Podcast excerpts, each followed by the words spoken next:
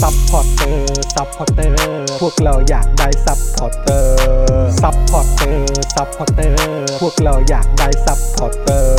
ไม่มีเงินก็ไม่เป็นไร แต่ถ้ามีเงิน สมัคร supporter supporter supporter พวกเราอยากได้ supporter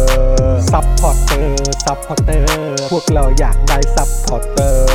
กดง่ายง่ายๆแค่กด จอยด้านล่าง หรือว่ากด subscribe ไปด้วยสมัครกันหน่อย supporter supporter พวกเราอยากได้ supporter supporter supporter พวกเราอยากได้ supporter supporter supporter พวกเราอยากได้ supporter supporter supporter พวกเราอยากได้ supporter supporter membership สมัคร supporter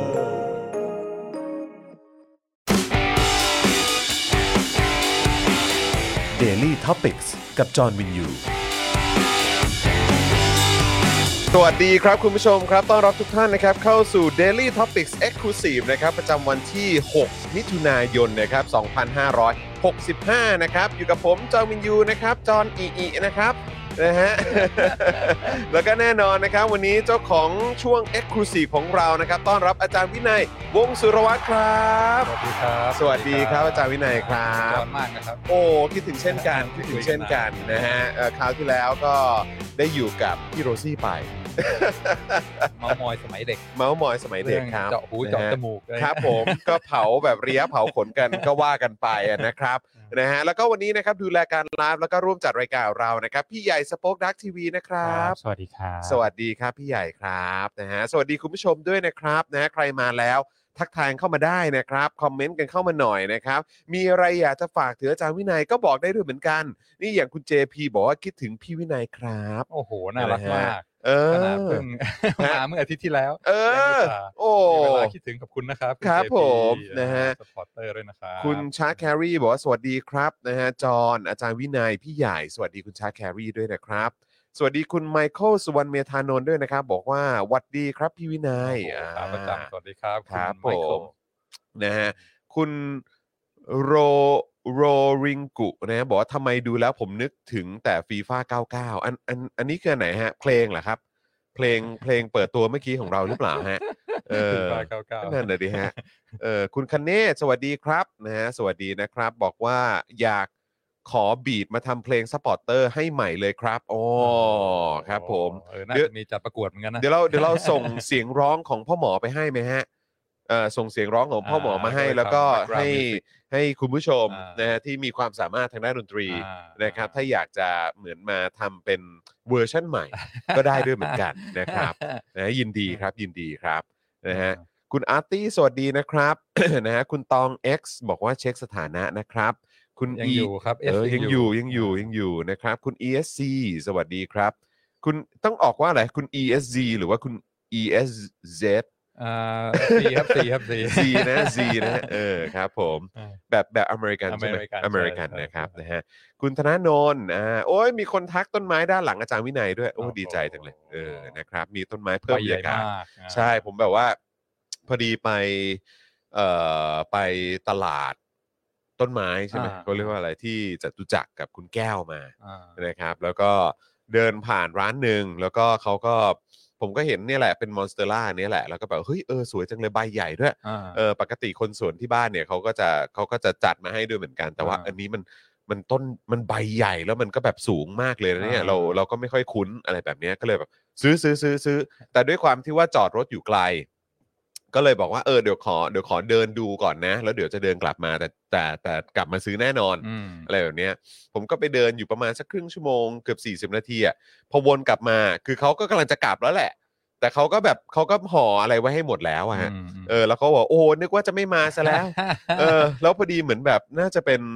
ตัวเจ้าของร้านแหละ เป็นเป็นคุณคุณอาท่านหนึ่งอะเขาก็เขาก็นั่งอยู่เขาเขาก็บอกว่า เนี่ย ผมก็บอกแล้ว คนเนี้ยเชื่อใจได้ เออ เพราะ เออคุณวินยูเนี่ยเขาพูดจริงทำจริงนี่ไอ้เราก็โอ้โหนี่ ดีนะกูเดินกลับมาซื้อ ถ้ากูไม่ซื้อเนี่ยโอ้โหกูต้องกลายเป็นแบบโอ้โหโดนโดนแบบเออโดนเอาเป็นนินทาโดนเอาเป็นนินทาแน่นอนว่าจอห์นวินยูมึงแบบว่าพูดแล้วแบบว่าไม่รักษาคำพูด เออนะฮะก็เลยจัดไปห้าหกต้น ยอดเยี่ยมเออยดเยี่ยมนะครับ พวกนี้เลี้ยงอินดอร์ได้ใช่ไหมฮะ ได้ได้ได้ได้สามารถได้สั่งข้อแสได้งจากได้อ่าไฟได้อยู่สตูก็คือไฟด้ไฟไฟที่ส่องอาจารย์วินัยอยู่เนี่ยฮะอ่าก็จะส่องไปตรงต้นไม้พอดีเป๊ะ อ่ายอดยอดครับผม ยอดไฟแรงนะอันเนี้ย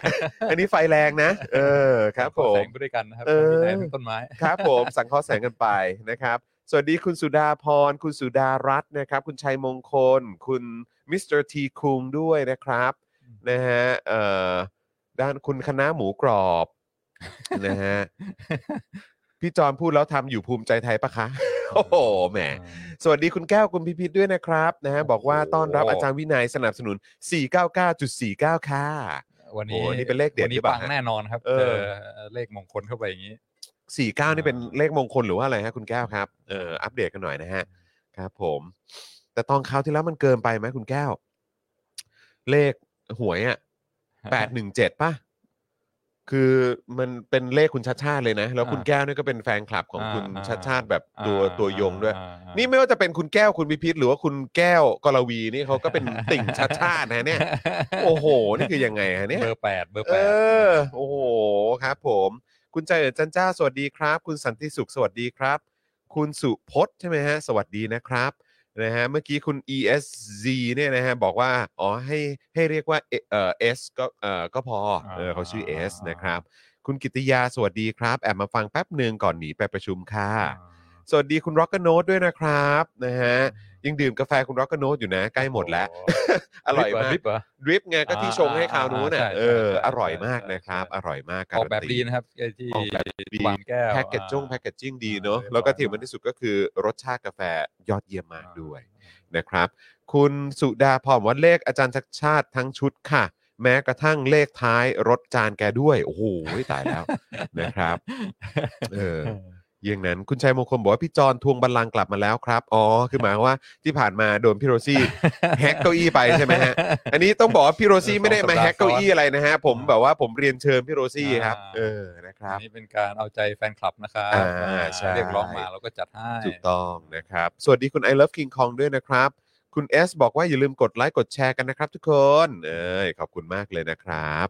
นะฮะ คุณ Striker สวัสดีครับ คุณ s i r i o n i c นะครับบอกวันนี้ติดงานเดี๋ยวมาฟังย้อนหลังได้เลยนะครับนะฮะก็เอ่อเมื่อวันศุกร์ที่ผ่านมาก็ไม่มี Daily Topics นะครับเพราะว่าเป็นวันหยุดใช่ไหมฮะเออนะครับก็เลยเออเดี๋ยววันนี้เรากลับมาเจอกัน ซึ่งคิววันนี้ก็จะเป็นคิวของผมเออคุณปาล์มแล้วก็แล้วก็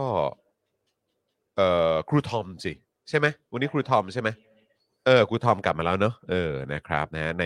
ในที่สุดนะเออนะครับหลายๆ คนก็คิดถึงครูทอมเหมือนกันคือจริง ๆ กลับมาตั้งแต่วันพฤหัสแล้ว แต่กลับมาแบบงงๆฮะกลับมาแบบว่าเหมือนจำคิวตัวเองผิดเออนะครับนะแต่วันนี้กลับมาประเอ่อประจำการแล้วนะครับอ่าอ่าคุณแทนบอกว่าสลิมกรีดเลยครับ เพราะการกระทำท่านชัดชาติมันแปลกตาสำหรับพวกเขามากทั้งที่มันเป็นเรื่องปกติ เออ ครับพลังผมเยอะมากนะครับ แบบว่าเช้าเย็นเย็นไม่รู้วิ่งกี่อีเวนต์คือบอกคุณผู้ชมตามตรงนะ คือผมอะมีความรู้สึกว่า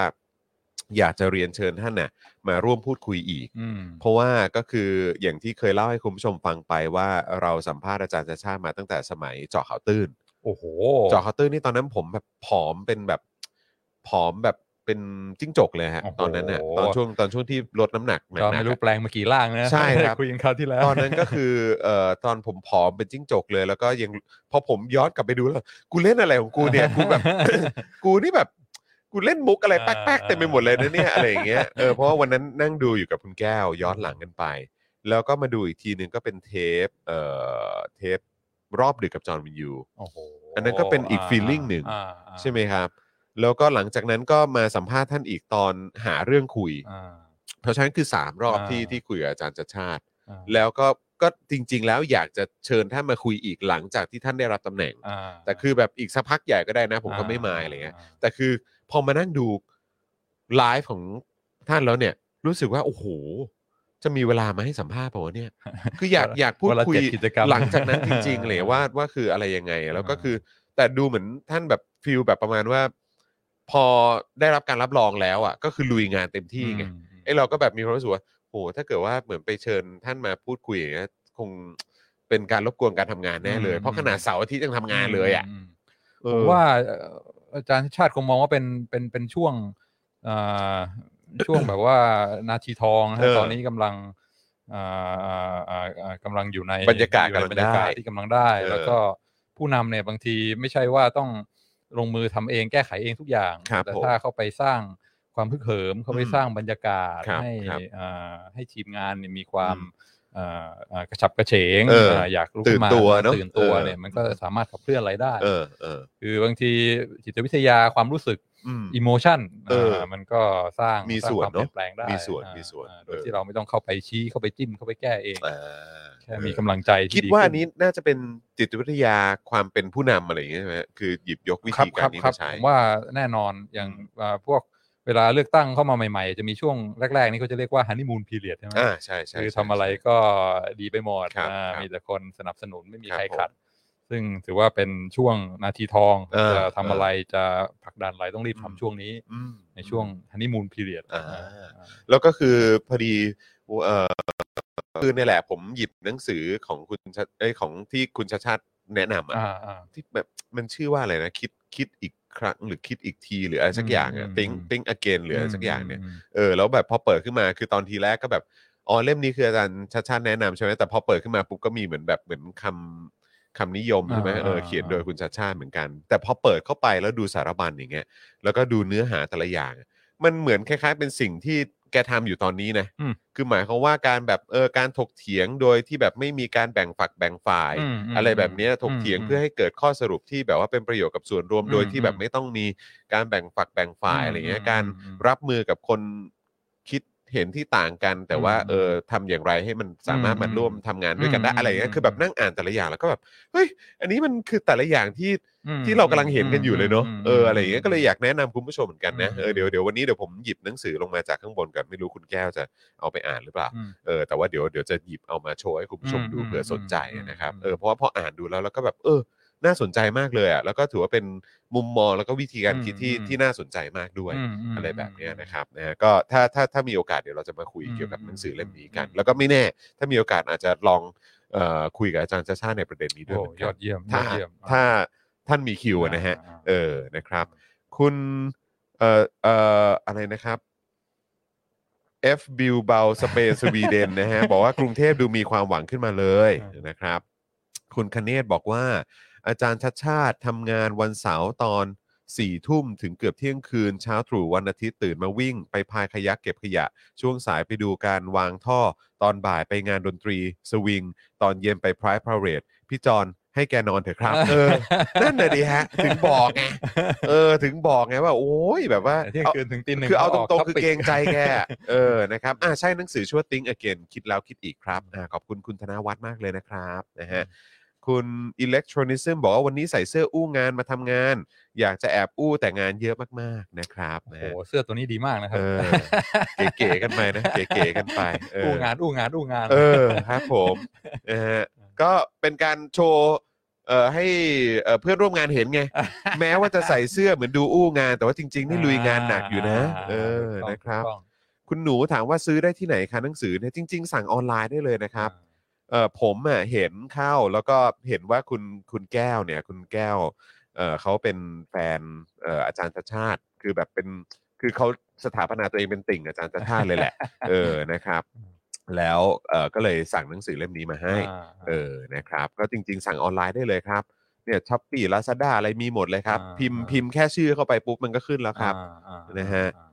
เอ่อมีแปลมีแปลใช่ไหมครับ มีแปลฮะอ่ามีมีทั้งแปลแล้วก็เป็นภาษาอังกฤษอ่าได้ได้ทั้งคู่เลย นะครับผมซื้อมาสองสองเวอร์ชันก็คือเวอร์ชันภาษาอังกฤษกับเวอร์ชันภาษาไทยอืมนะครับเอ่อคุณสรศักดิ์ว่าพี่จอมวันนี้สนธิยาอ๋อครับผมได้ข่าวว่ามีการไปเอ่อเหมือนแจ้งพี่แขกด้วยเหมือนกัน เออนะครับ ก็ตามสไตล์เขาอะครับ เออฮะก็เดี๋ยวไม่เป็นไรครับ ก็จะทำอะไรก็ทำครับ เดี๋ยว เดี๋ยวมันก็มีช่วงเวลาก็ต้องมารับผิดชอบกันหน่อยนะครับ ในอนาคตนะครับ คุณแทนบอกว่า ท่านชัดชาติทำงานวันเสาร์อาทิตย์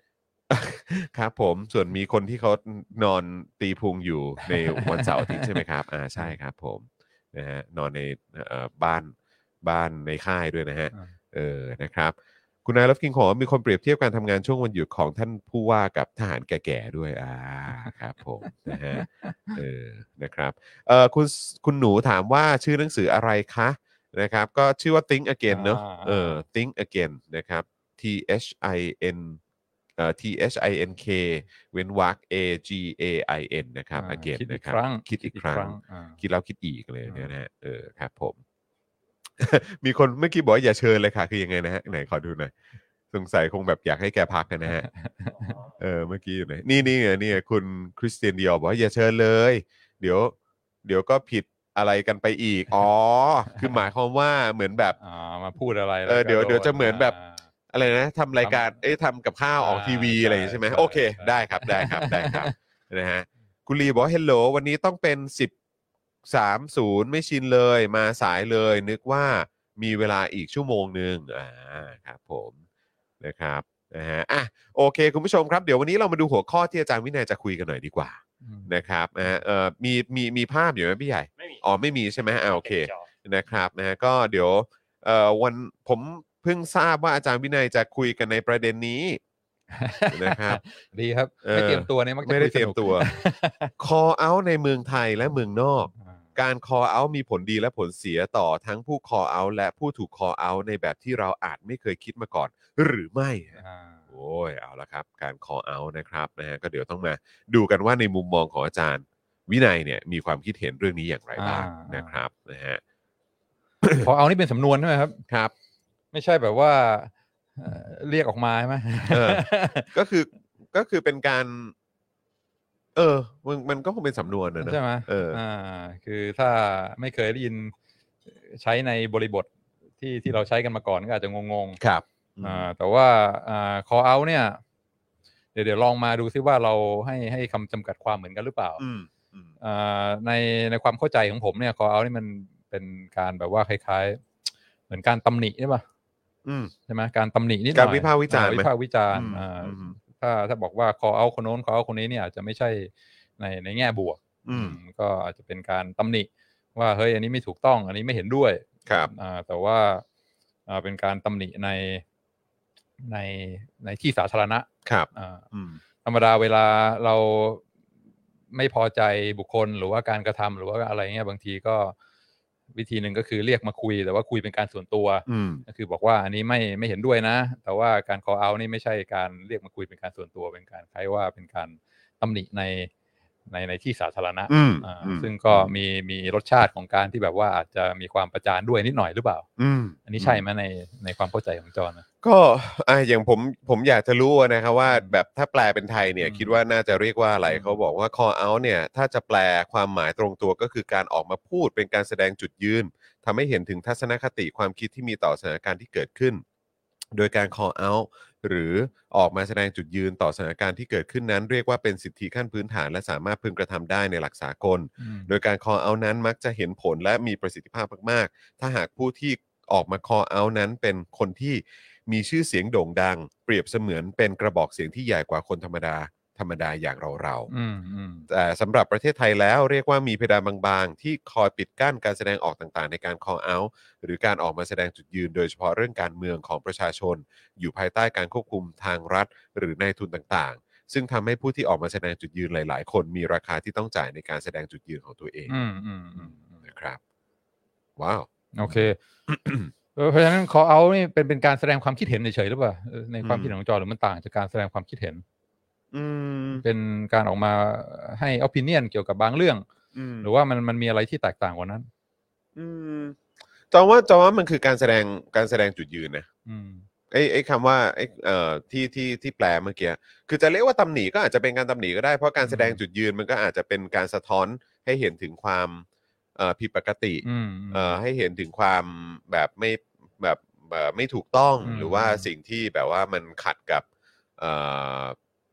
เขาเรียกว่าอะไรอะตักกะหรืออะไรต่างอืมๆ แนวคิดอืมหรือว่าเอ่อศีลธรรมหรืออะไรก็อืม ก็อาจจะเป็นประมาณนั้นได้คือ ก็อาจจะเป็นการตำหนิในเวนึงนะ อืมมเออแต่คือแบบว่ามันก็อาจจะแล้วแต่การมองด้วยเอ่อด้วยมั้งแต่แต่คิดว่าตามความเห็นของตัวเองคือคิดว่าเออก็คือมันคือเป็นการแสดงการอ่าแสดงจุดยืนนั่นแหละอ่ามีเออมีมีมีรสชาติของในเรื่องในจุดมุมยืนในมุมมองาของตัวเองใช่อะไรแบบเนี้ยใช่ เออมีมีความคิดเห็นอย่างไรก็ออกมา มายืนยันใช่ในใช่ความคิดเห็นใช่ นั้นๆ ของตัวเองใช่อะไรอย่างเงี้ยอืมครับ อันนี้ลองลองยกตัวอย่างแล้วก็ถามจอห์นว่าจอห์นเอออันนี้ใช่ไหมที่บอกว่า call out call out เนี่ย อย่างสมมุติว่าอ่ามีกลุ่มเพื่อนกันอะไรเงี้ยแล้วก็อ่ามีคนหนึ่งชอบอ่าโจ๊กชอบอ่าเล่าเรื่องตลกล้อเลียนอะไรเงี้ย เป็นมุกเป็นมุกตลกชอบเล่าป็นมุกตลก ชอบเล่าหรือว่าใช้เออสำนวนอะไรที่ครับมันอาจจะ มันอาจจะไม่เซนซิทีฟต่ออคนบางกลุ่มครัอะบไรเงี้ยคืออ่าใช้คำใช้ภาษาที่ดูถูกคนบางกลุ่มที่อืมอาจจะอ่าโดนโดนอ่ากดทับมานานอะไรเงี้ยครับครับอ่าพอเราอยู่ในกลุ่มเพื่อนอะไรเงี้ยพอส่วนใหญ่ก็เกรงใจกันไม่อยากจะมีเรื่องอะไรเวลาเขาใช้มุกก็แกล้งหัวเราะไป แต่ว่าถ้าจะบอกว่าจะ call out เนี่ยก็คือว่าถึงเวลา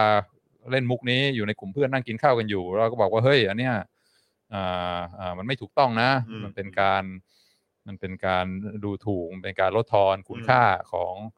อ่าอ่าคนกลุ่มโน้นกลุ่มนี้อะไรเงี้ยเพราะฉะนั้นก็อ่าไม่ไม่ควรจะไม่ควรจะมาเล่นมุกนี้อีกอืมอ่าอืมอืมซึ่งอ่าอันนี้ไหมคือลักษณะของการ call out ก็คือการออกมาแสดงจุดยืนด้วย แล้วก็บอกด้วยว่าไอ้มุกเนี้ยไม่ควรเล่น เพราะว่ามันมันไม่มันมันไม่ถูกต้องมันไม่เซนซิทีฟต่อกลุ่มคนบางกลุ่มอืมใช่ไหมอันนี้อันนี้คือคือลักษณะของการ call out ที่ที่คนทั่วไปเข้าใจกันไหมจอนจอนว่าใช่ไหมก็อาจจะเป็นอย่างนั้นก็ได้นะ คือผมอืม ผมก็ผมคิดว่ามันมีหลายเฉดอะนะอืม เออ มันมีหลายเฉดหลายเฉดหลายหลายความเข้มข้นอะอืมเอออมในการในการคอเอาอืมอะไรแบบเนี้ยอืม แต่คือแบบว่า อันนี้ก็อาจจะเป็นการการการคอเอาในรูปแบบหนึ่งก็ได้มั้งอืมอืมอย่างจอนเนี่ยถ้าบอกว่า call out call out ในตัวอย่างที่จอนจะคิดถึงนี่คืออะไรมาเป็นลำดับแรก ก็ทางด้านการเมืองเนี่ยแหละครับอืมเออ คือการแสดงออกทางด้านการเมืองอะเออคือการบอกการว่าแสดงจุดยืนทางด้านการเมืองารัฐประรัฐประหารไม่โอเคนะ ถูกต้องาอืมอ่าครับผม การการยอมรับในอำนาจเผด็จการเป็นเรื่องที่ยอมไม่ได้อ่าอะไรแบบเนี้ยอ่าเอออ่าเป็นเอ่อการการคงอยู่ของเผด็จการหรือว่าการ การยังคงอยู่ในอำนาจของผู้ที่ทำรัฐประหารคือสิ่งที่ยอมรับไม่ได้อะไรแบบเนี้ยเออมโอเค ก็คือเกิดรัฐประหารขึ้นแทนที่จะเงียบๆเฉยอืมๆเหมือนว่าใช้ชีวิตธรรมดาปกติอืมอ่าวันหนึงไม่มีอะไรเกิดขึ้นก็อืมออกมาส่งเสียงอืมเพื่อให้คนอื่นรู้ว่าอ่าไอ้สิ่งที่เกิดขึ้นเนี่ยเป็นมันสิ่งที่เราไม่ไม่ไม่เห็นด้วยใช่ใชัดเจนใช่ในในใช่มุมมองทำให้ทุกคนเคลียร์ว่าเรามีอ่าทัศนคติอย่างไรอืมต่อสิ่งที่กำลังเกิดขึ้นตอนนี้ อืมอืมอืมอืม อ่า คือสงสงสัยเหมือนกันว่าเวลาพูดว่า call out call out เนี่ยอ่ามีมีมีนึกถึงตัวอย่างอะไร หรือว่ามี definition ยังไงอืมที่มีมีใครให้ความเห็นไหมครับว่าอืมที่ call out เนี่ยมันความจริง ๆ แล้วมันหมายความว่ายังไงอืมอืมอืมเออนี่เออคุณคณะหมูกรอบบอกว่าเคยเตือนเพื่อนที่ใช้คำที่ไม่ PC แต่โดนว่ากลับมาอ่าก็เลยพูดในพื้นที่ตัวเองอย่างเดียวค่ะตอนนี้อ่าอ่านะครับ คุณลีบอกว่าไม่เคยแปลเลย ปวดหัวกับการแปลแต่มันก็มีหลายแบบมันกว้างอะอ่าเอออ่านะครับอ่าอืมคือใช่ไหมฮะการตักเตือนเนี่ย โดยธรรมดาโดยมารยาทเนี่ย ถ้าเป็นเพื่อนกันหรือว่าอยู่ที่ทำงานเจ้านายจะเตือนลูกน้องอะไรเงี้ยอืมบางทีมารยาทก็คือว่าเรียกไปคุยกันเป็นการส่วนตัวอ่าครับผมจะได้ไม่ไม่ไม่เสียหน้าต่อต่อบรรดาเพื่อนร่วมงานหรือคนอืมอื่นๆด้วยว่าเฮ้ยอืมวันหลังอย่าทำอย่างนี้นะอืนี่มไม่ถูกต้อง แล้วก็ไปแก้ไขโดยไม่ต้องเสียหน้าอืม แต่ว่า call out มันมันมันไม่ใช่การทำอะไรที่ private อย่างนั้น มันคือมการออกมาอ่าพูดแบบอ่าอ่าอ่าต่อสาที่สาธารณะอ่าใช่ ซึ่งมันก็แน่นอนคนที่โดน call out ก็อาจจะเสียหน้าอือฮึเพราะว่าอ่าเป็นคล้าย ๆ การประจานอืมอ่าอืมแต่ว่าก็เข้าใจบางบางครั้งมันก็การการตักเตือนอะไรในที่สาธารณะเนี่ยมันมันมันก็มีประโยชน์บางอย่างด้วยอืมฮึอย่างเช่นว่าถ้าเกิดเราพูดอะไรไปแล้วก็มี เพื่อนมีครอบครัวนั่งอยู่ด้วย มันก็จะมีเขาเรียกว่าแรงกดดันเพิ่มเติมใช่ไหมว่าได้เตือนแล้วนะ แล้วก็คนอื่นก็มีความรู้สึกคล้ายๆกัน ว่าสิ่งที่คุณทำเนี่ยมันไม่ไม่ถูกต้องเหมาะสมอืมอืมเพราะฉะนั้นแทนที่เป็นการเตือนกันตัวต่อตัวเนี่ยก็เป็นการทำให้ได้รับ peer pressure มากขึ้นอืมแล้วก็อาจจะอาจจะมีมีแบ็กที่ที่มีโอกาสที่จะทำให้คนที่โดนตักเตือนเนี่ยอ่าอ่าเปลี่ยนใจได้มากขึ้นอืมอืม แล้วก็อีกอย่างหนึ่งของการ call out ในที่สาธารณะเนี่ยก็คือว่าบางทีไม่ได้ target แค่คนที่เราเตือนคนเดียวด้วย ครับอืมแต่จุดมุ่งหมายมันคือต้องการส่งสะท้อนอ่า message ให้มันอืมกว้างกว่านั้น ครับครับ คือคนบางคนที่ฟังอยู่ อาจจะไม่ใช่คนที่เราเตือนโดยตรง อืม แต่ว่าอ่าก็อาจจะทำให้เขาฉุกคิดขึ้นมาด้วยว่า เฮ้ยอ่าจริง ๆ อันนี้ก็ไม่ถูกต้องนะ อืม ก็อ่าเป็นการเป็นการอ่าส่ง message ที่อืม ที่กว้างขึ้น แล้วก็อ่า คนอื่นจะได้จะได้ตระหนักแล้วก็มีความอ่าตื่นตัวในเรื่องนี้ด้วยอ่าแม้ว่ามันจะมีราคาอืมใช่ไหมราคาก็คือว่าการไปตำหนิการไป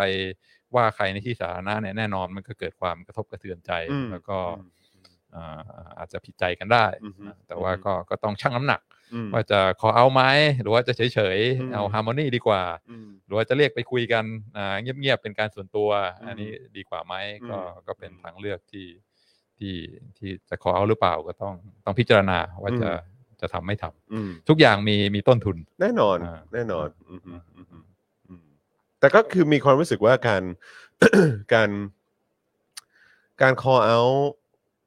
กับบุคคลในพื้นที่สาธารณะ มันน่าจะมาถึงจุดที่แบบว่า เพราะ เวลาอย่างอย่างสมมติว่ามีมีการมีการแสดงความคิดเห็นกันในโลกออนไลน์โซเชียลมีเดียอะไรอย่างเงี้ยแล้วก็แบบว่ามีการ call out กันหรือแบบมีการแสดงความคิดเห็นแสดงจุดยืนเอ่อต่อความคิดเห็นของบุคคลสาธารณะอย่างเงี้ยอืม สมมตินะ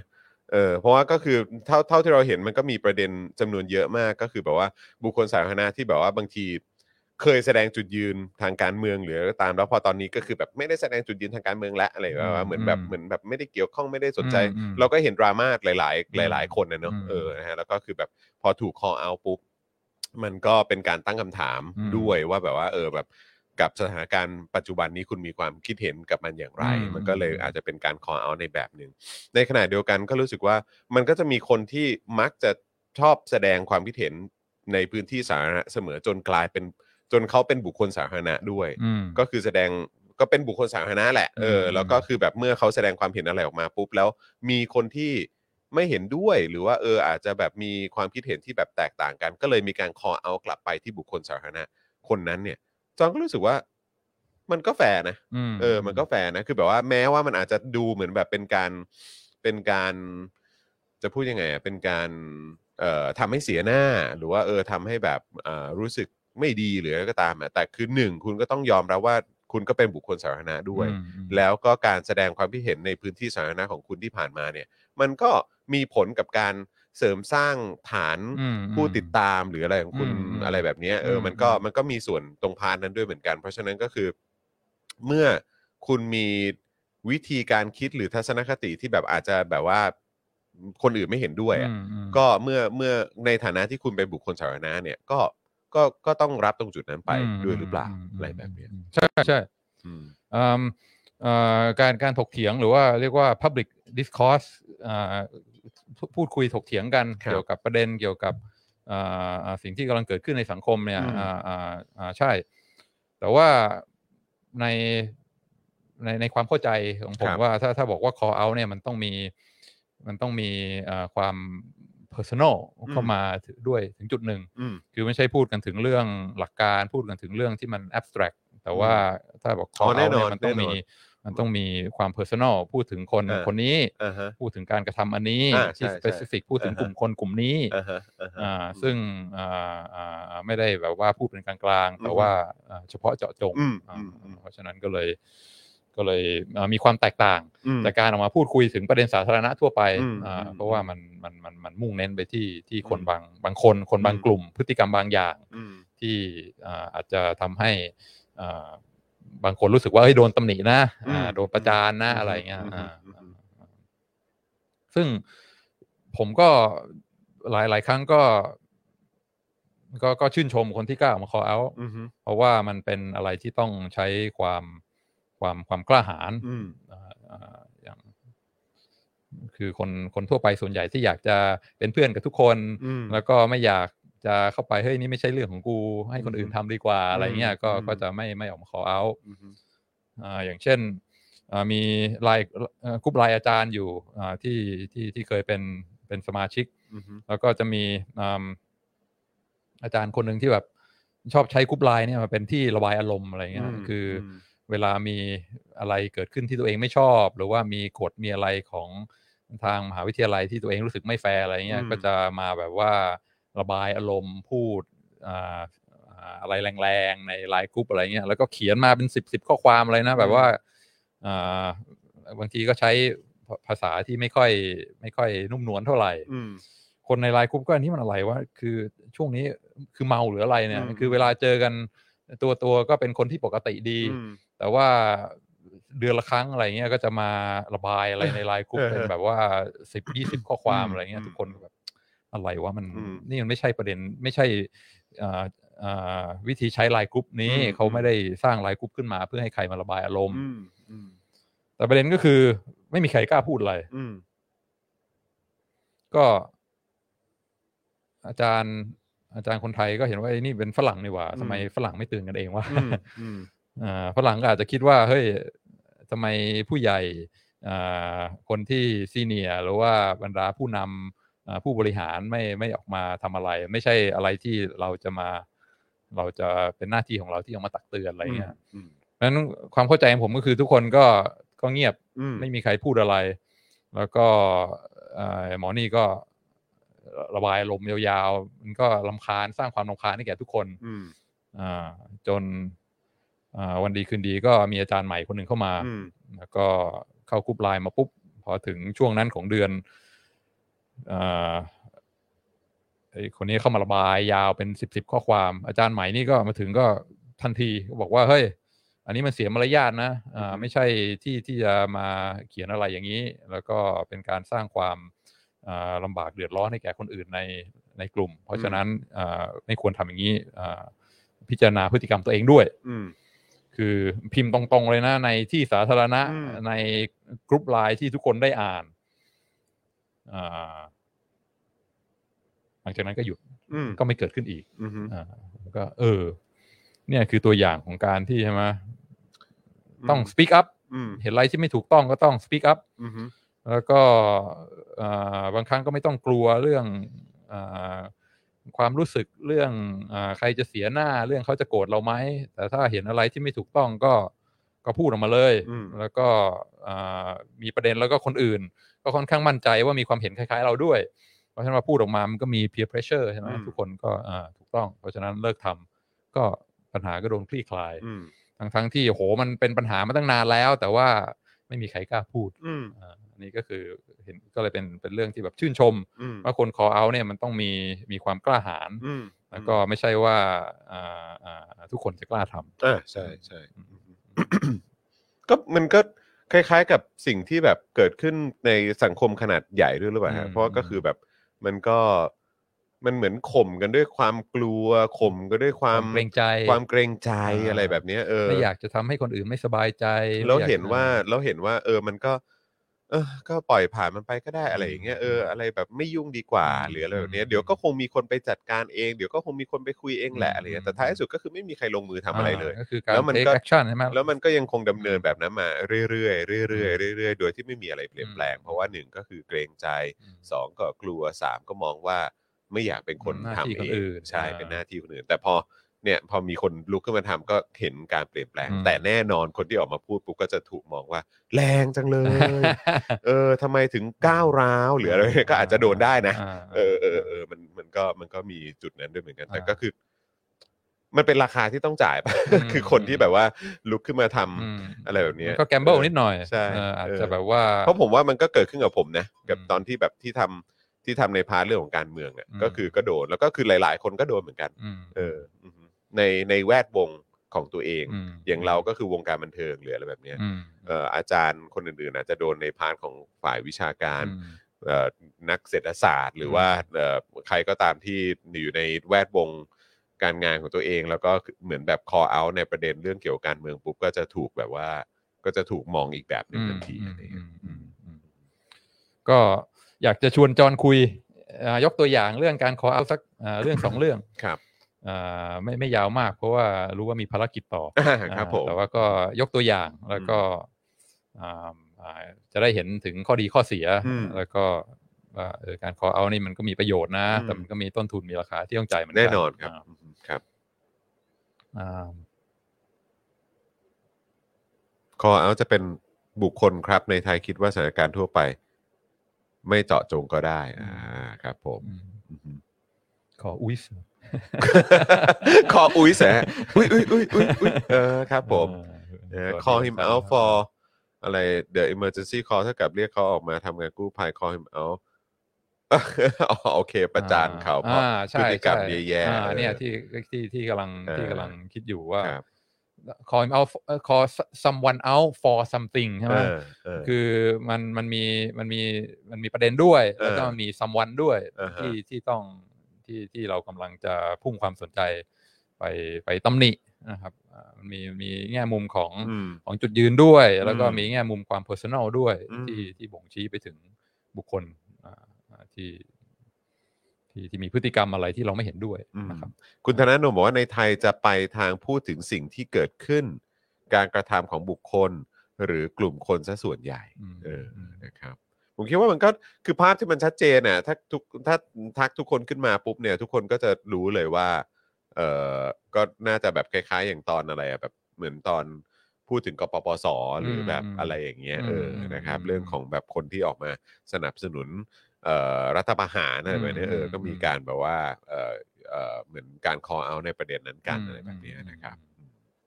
แต่ว่าอันนี้อันนี้อาจารย์อาจารย์วินัยกำลังพูดในสเกลที่ที่ที่เล็กลงมาหรือเปล่า ที่แบบว่าเหมือนในแบบว่าอาจจะเนี่ยคล้าย ๆ แบบว่าในในสังคมขนาดย่อยลงมาหรือว่าอืมอันนี้อืมมองในมุมกว้างเลยครับอ่าอ่าอ่าเดี๋ยวเดี๋ยวจะยกตัวอย่างในมุมกว้าง โอเค ซึ่ง มีความอ่าอ่าคิดอยู่หลายวันว่าอ่าพูดได้ไหมอืมแต่ว่าพอคือพอเห็นว่ามันก็มีอยู่ใน YouTube มีอยู่ใน Facebook อืม ซึ่งถ้าเป็นประเด็นอะไรที่พูดไม่ได้จริง ๆ เนี่ย YouTube Facebook ก็คงเอาลงไปนานเออคงแบนไปแล้วใช่ไหมฮะอ่าเอซึ่งอครับผมสาเหตุที่มันยังเด้งขึ้นมาในฟีดหรือว่าอ่าเห็นอยู่เรื่อยๆมันครัก็บแสดงว่าเป็นอะไรที่ที่พูดได้อืมเพราะฉะนั้นก็จะอาขอพูดแล้วกัน แต่ว่าโอเคอ่าอ่า จะพยายามพูดด้วยความระมัดระวัง เอาละเรื่องอะไรวะเนี่ยกูไม่อยากแบบว่าเออกูต้องลุ้นไหมเนี่ยอ่าแล้วก็โอเคก็ค่อนข้างค่อนข้างเสี่ยงครับอันนี้เออครับผมริสกี้พอสมควร โอ้โหครับ อันนี้มาจากอ่าเพิ่งเห็นอยู่ในอยู่ใน Facebook แล้วก็มีอยู่ใน YouTube โดยทั่วไปไปไปเสิร์ชหาเจอแน่ เป็นรายการอ่า politically incorrect ของอืมบิลมาอ่าครับผม ซึ่งตอนนี้เหมือนมันเลิกไปแล้วใช่ไหมแต่ว่าอืมเป็นเป็นคลิปจาก สมัยก่อนอาจอาจจะเป็นเออครับ ผมอ่าอืมBill Maher นี่ก็อ่ามีชื่อเสียงในการอ่าปากอืมอ่าปากดีใช่ไหมอืมอ่าแล้วก็ชื่อรายการ politically incorrect ก็คืออ่ากูจะพูดในเรื่องที่อืมอ่าอาจจะ offend อ่าอ่าคนครับผมบางกลุ่มได้อืมคือไม่ไม่นุ่มนวลแล้วนะอืมไม่มานั่ง care ความรู้สึกอะไรนะ เห็นยังไงก็จะพูดออกมาตรงๆเลยอืมอ่าก็อ่าเป็นรายการออกทีวีนะเป็นแต่แต่เป็นเคเบิลใช่ไหมอืม ก็อ่าเด้งขึ้นมาซึ่งแบบว่าพอฟังแล้วก็เอออันนี้อันนี้เป็นลักษณะการ call out แต่เป็น call out ที่น่าสนใจอืมอ่าจะพยายามเล่าอย่างระมัดระวัง เอาละคุณผู้ชม อย่าลืมเติมพลังให้พวกเราด้วยนะครับาเอออันนี้ก็อุตส่าห์เออพุทไมพุทไมเน็กออนเดอะไลน์โอ้โหครับผมก็ช่วยเติมเออพลังกันเข้ามาหน่อยนะครับอาจารย์วินัยอ่ามาแบบว่าชอบชอบแบบว่าความความเขาเรียกนะ หวาดเสียวเออครับผมใส่ใส่แบบรู้จักครับ Bill Maher อ่านี่เอ่ออาจารย์เอกชัยบอกว่าเอ่อรู้จักครับ Bill Maher ค่อนข้าง pro Democrat ต้องฟัง Tucker Carlson ให้สมดุลด้วยเออครับผม โอเค Bill Maher นี่ก็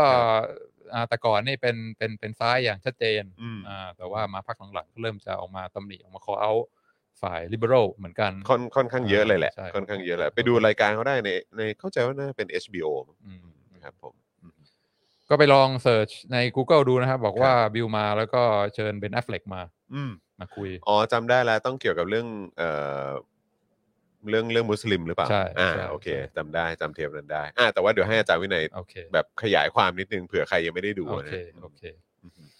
อ่า Bill Maher ก็บอกว่าอ่านี่มาจากปี 2014 ก็นานแล้ว Bill Maher ก็ตอนนั้นก็เป็นอ่า liberal เต็มตัวอืม อ่าก็คือ เชื่อใน liberal values อืมอ่า liberal value คือเสรีภาพใช่ไหมอืมอ่าเทปนั้นมันมี Sam Harris ด้วยปะ Sam Harris ใช่อ่ามี Sam Harris ด้วย Sam Harris นี่เป็นอ่าโด่งดังว่าเป็น atheist อืมคือเป็นคนที่ไม่มีศาสนาอ่าแล้วก็อ่าไม่ไม่เชื่อเรื่องศาสนาเท่าไหร่ แล้วก็เป็นคนที่มักจะออกมาตำหนิว่าค่านิยมหรือว่าคำสอนของศาสนาเนี่ยบางทีมันไม่ไม่เข้ากับอ่า สังคมสมัยใหม่ แล้วก็อ่าคุณค่าค่านิยมของความก้าวหน้าของสังคมศาสนาเนี่ยมีหลายเรื่องที่ที่ problematic อืมอ่าแล้วก็เราควรจะต้องอ่าพิจารณาอ่าว่าเฮ้ยบางอย่างมันไม่เข้ายุคเข้าสมัยแล้วก็ต้องอืมก็ต้องปล่อยมันไปครับอ่าครับ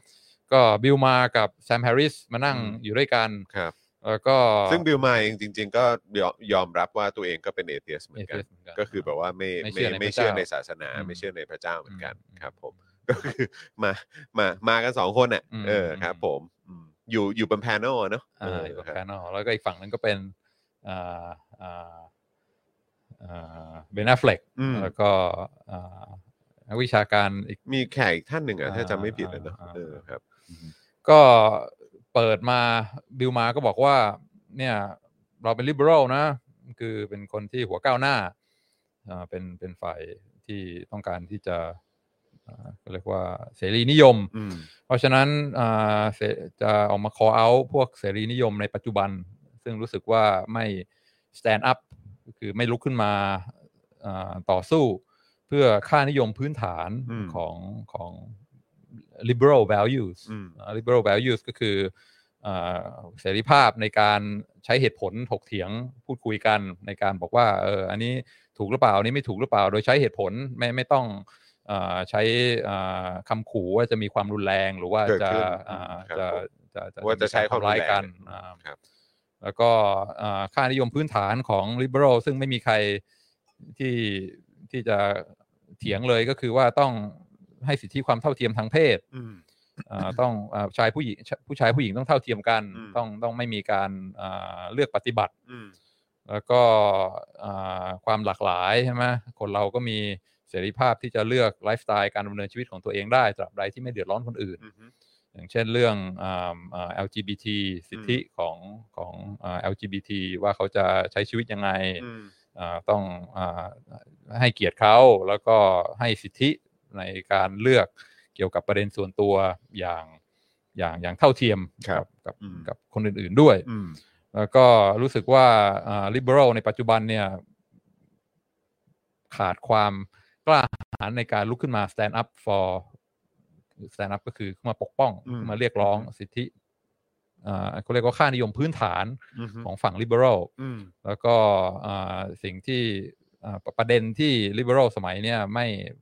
ไม่ไม่ไม่ลุกขึ้นมาอ่าแสดงจุดยืนก็คืออาเรื่องของ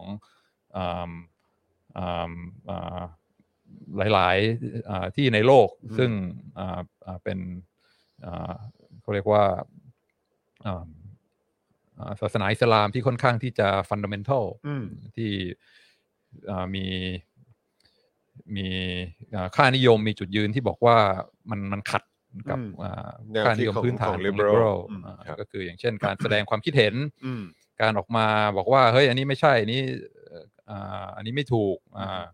บางครั้งเนี่ยอ่าคนที่ออกมาแสดงความคิดเห็นเนี่ยก็อาจจะ ไม่ว่าจะโดยการพูด โดยการเขียน โดยการศิลปะอะไรต่างๆ เนี่ยก็จะอ่าหลายครั้งก็จะโดนคุกคามด้วยความรุนแรงอืมอ่าแล้วก็อ่าาอันนี้เป็มันสิ่น่าที่จะถูกต้องหลังเกิดเหตุชาลีแอบโดอ่า Charlie Hebdo เออครับใช่ผมใช่แล้วก็เรคคอร์ดบิลมาก็บอกว่าอ่าของของอิสลามเกี่ยวกับเรื่องอาสิทธิความเท่าเทียมผู้หญิงเนี่ยอืมมีปัญหามากอืมอ่าไม่ไม่ ไม่ไม่มองผู้หญิงกับผู้ชายเท่าเทียมกันอืมมีการจำจำกัดสิทธิเสรีภาพของผู้หญิงค่อนข้างมากอืมแล้วก็อ่าเรื่อง LGBT นี่ยิ่งไปกันใหญ่อืมอ่าอืมค่อนข้างที่จะอ่ามีปัญหาแล้วก็ไม่ได้รับการยอมรับไม่ได้รับในจุดการนั้นยอมรับครับ LGBT ในประเทศอ่าอ่ามุสลิมหลายๆประเทศนี่โดนกดขี่มากครับอ่าทั้งในเรื่องสิทธิเสรีภาพพื้นฐาน แล้วก็อันตรายต่อสวัสดิภาพด้วยอืมอ่าบางครั้งอ่าได้รับความรุนแรงจนถึงชีวิตอืมเพราะฉะนั้นอ่าเรื่อง อันนี้เป็นปัญหาใหญ่ แล้วก็มีอ่าคนที่อยู่ในสังคมอ่าที่ได้รับความอ่าอายุติธรรมเหล่าเนี้ยเป็นเป็นพันล้านคนอืมเพราะฉะนั้นอ่าไม่รู้ทำไมอ่าบรรดา liberal อ่าถึงไม่ยอมที่จะออกมาแสดงจุดยืน แล้วก็มาขอเอาในประเด็นเหล่านี้อย่างอืมอย่างแข็งขันอย่างอ่าอย่างอย่าง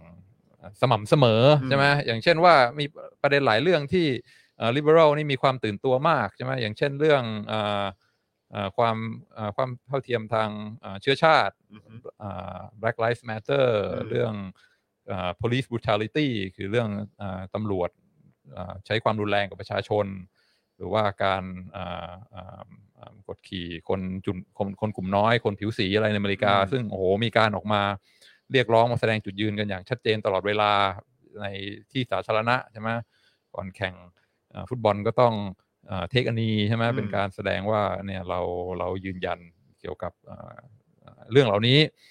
แต่ว่าพอมาถึงประเด็นที่มีความเกี่ยวข้องกับอ่าอ่าอิสลามอ่ารู้สึกว่า เพื่อนๆ หรือว่าคนที่เป็น liberal ด้วยกันเนี่ยอ่าขาดความกล้าหาญไม่รู้ทำไมถึงอ่าไม่ไม่มีใครออกมามาพูดออกมาตำหนิออกมาอ่า ชี้ว่าเฮ้ยอันนี้ไม่ถูกต้องแล้วเราต้องต้องแก้ไขประเด็นนี้อืมอืมอืมก็ยังยังไม่โดนเอาลงจาก Facebook ก็แสดงว่าครับอ่าสามารถที่จะอ่าโอ้แต่เทปนั้นพูดเดือดนะคุณผู้ชมอ่าเดือดเดือดเทปนั้นเดือดจริงอ่าอืมใช่ใช่ใช่ก็แซมแฮร์ริสก็แน่นอนเป็นเอเ e ียสก็ก็เห็นด้วยอือฮึแล้วก็แต่ว่าฝั่งที่นั่งอยู่ตรงกันข้ามก็มีเบน f ฟล็กอ่าซึ่งเบนแอฟเฟล็กครับผมก็โกรธมากครับผมเบนแอฟเฟล็กบอกว่า คือโกรธถึงขนาดแบบขึ้นเสียง แล้วก็ขัดอืมอ่าตลอดเวลาเบนแอฟเฟล็กบอกว่าเฮ้ยอย่างเงี้ยผิดอ่าแย่มากที่ที่มาพูดอย่างนี้ เพราะว่าอ่าคนที่ใช้ความรุนแรงแล้วก็อ่าอ่า extremist อย่างเงี้ยเป็นแค่ชนกลุ่มน้อยเท่านั้นอืมที่ที่มีความ radical ขนาดนั้น แล้วก็ใช้ความรุนแรงในการแก้ไขปัญหา แต่ว่าเอ่อคนมุสลิมทั่วโลกเนี่ยเป็นพันๆล้านคนเนี่ยเขาก็แค่ต้องการที่จะใช้ชีวิตเอ่อ ตามปกติไปโรงเรียนมีครอบครัวใช่ไหมอ่าอยู่ในสังคมอย่างอ่าสงบสุข แล้วก็อ่าไม่ไม่ได้มีแนวคิดที่รุนแรงอะไรขนาดนั้นอืมอ่าเป็นเป็นคนธรรมดาปกติทั่วไปเหมือนเราทุกคน เพราะฉะนั้นการที่จะมาตราหน้าบอกว่าเป็นอย่างนี้ศสทั้งหมดเป็นอย่างนี้ทั้งหมดเนี่ยอืมถือว่าอ่าแย่มากมันไม่แฟร์อ่าแล้วก็เป็นการคล้ายๆที่อ่าประเด็นที่บอกว่าเอ่อถ้าคุณเป็นคนแอฟริกันอเมริกันคุณมีเป็นคนอย่างนี้นะ หรือว่าถ้าคุณเป็น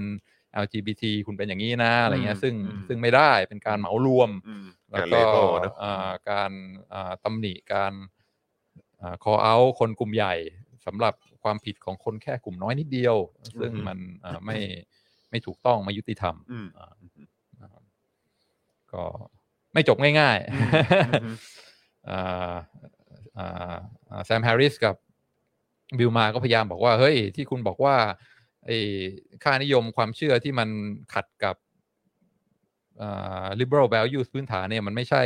แค่ความเชื่อของคนกลุ่มน้อยพวก extreme เท่านั้นอืมแต่ว่ามีโพลอะไรต่างๆ มากมาย ซึ่งแสดงว่าอ่าอ่าคนอ่าไอ้ค่านิยมพวกเนี้ยมันมันมันมันมันได้รับการยอมรับแล้วก็ยึดถือไว้โดยคนมากกว่าที่เราคิด อย่างเช่นอาตอนชาลีเฮบโดเนี่ยเขาก็ไปทำโพลกับอ่าคนมุสลิมในประเทศอังกฤษอืม ซึ่งอยู่ในประเทศใช่ไหมอ่าเขาบอกว่าเจ็ดสิบห้าเปอร์เซ็นของอามุสลิมในประเทศอังกฤษเนี่ยเห็นด้วยว่าอ่าคนที่วาดการ์ตูนเนี่ยควรจะโดน prosecute อืมเจ็ดสิบห้าเปอร์เซ็นต์เลย75%อืม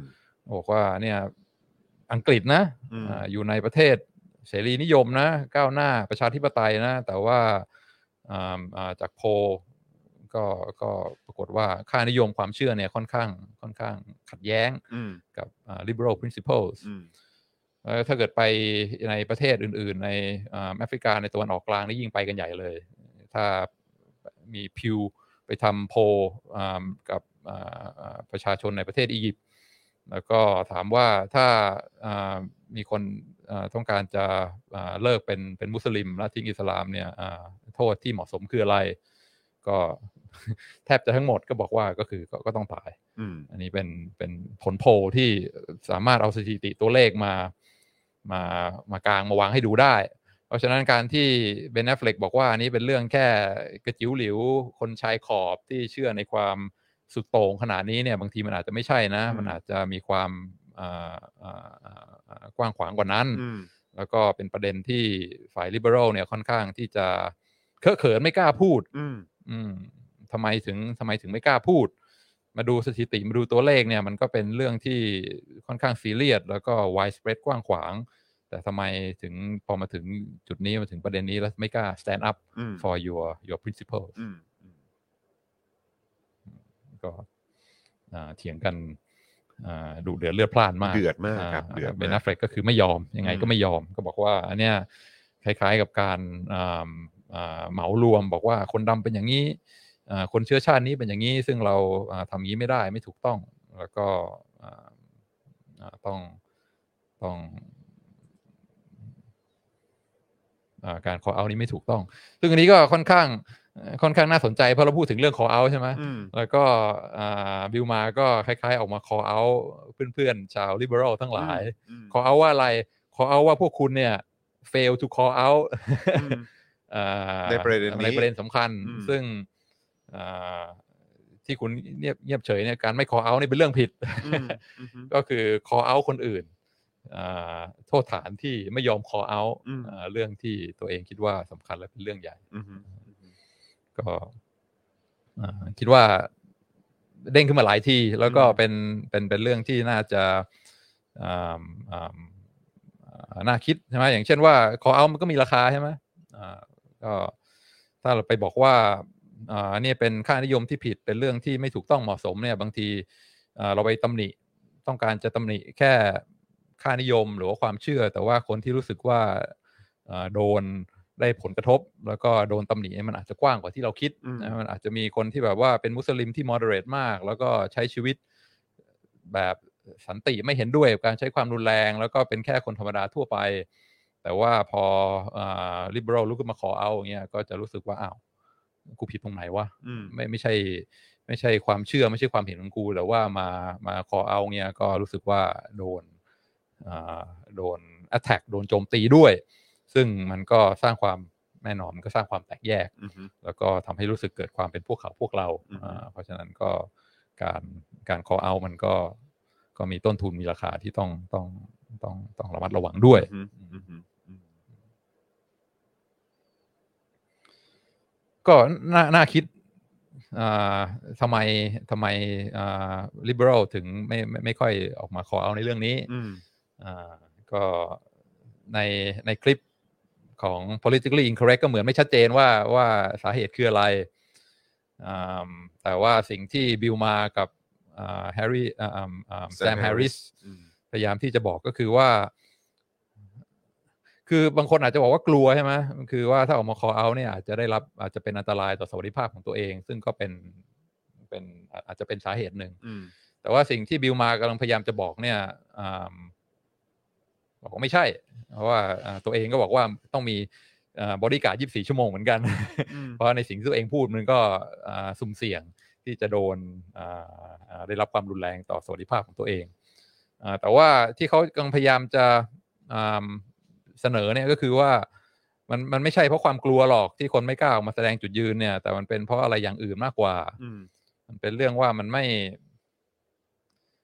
มันมันอาจจะไม่อ่าคือการออกมา call out คนบางกลุ่มเนี่ยมันมันมันมันมัน fashionable อืมอ่าใช่ไหมก็การออกมา call out อ่าผู้ชายอืมว่าเนี่ยนะ treat ผู้หญิงไม่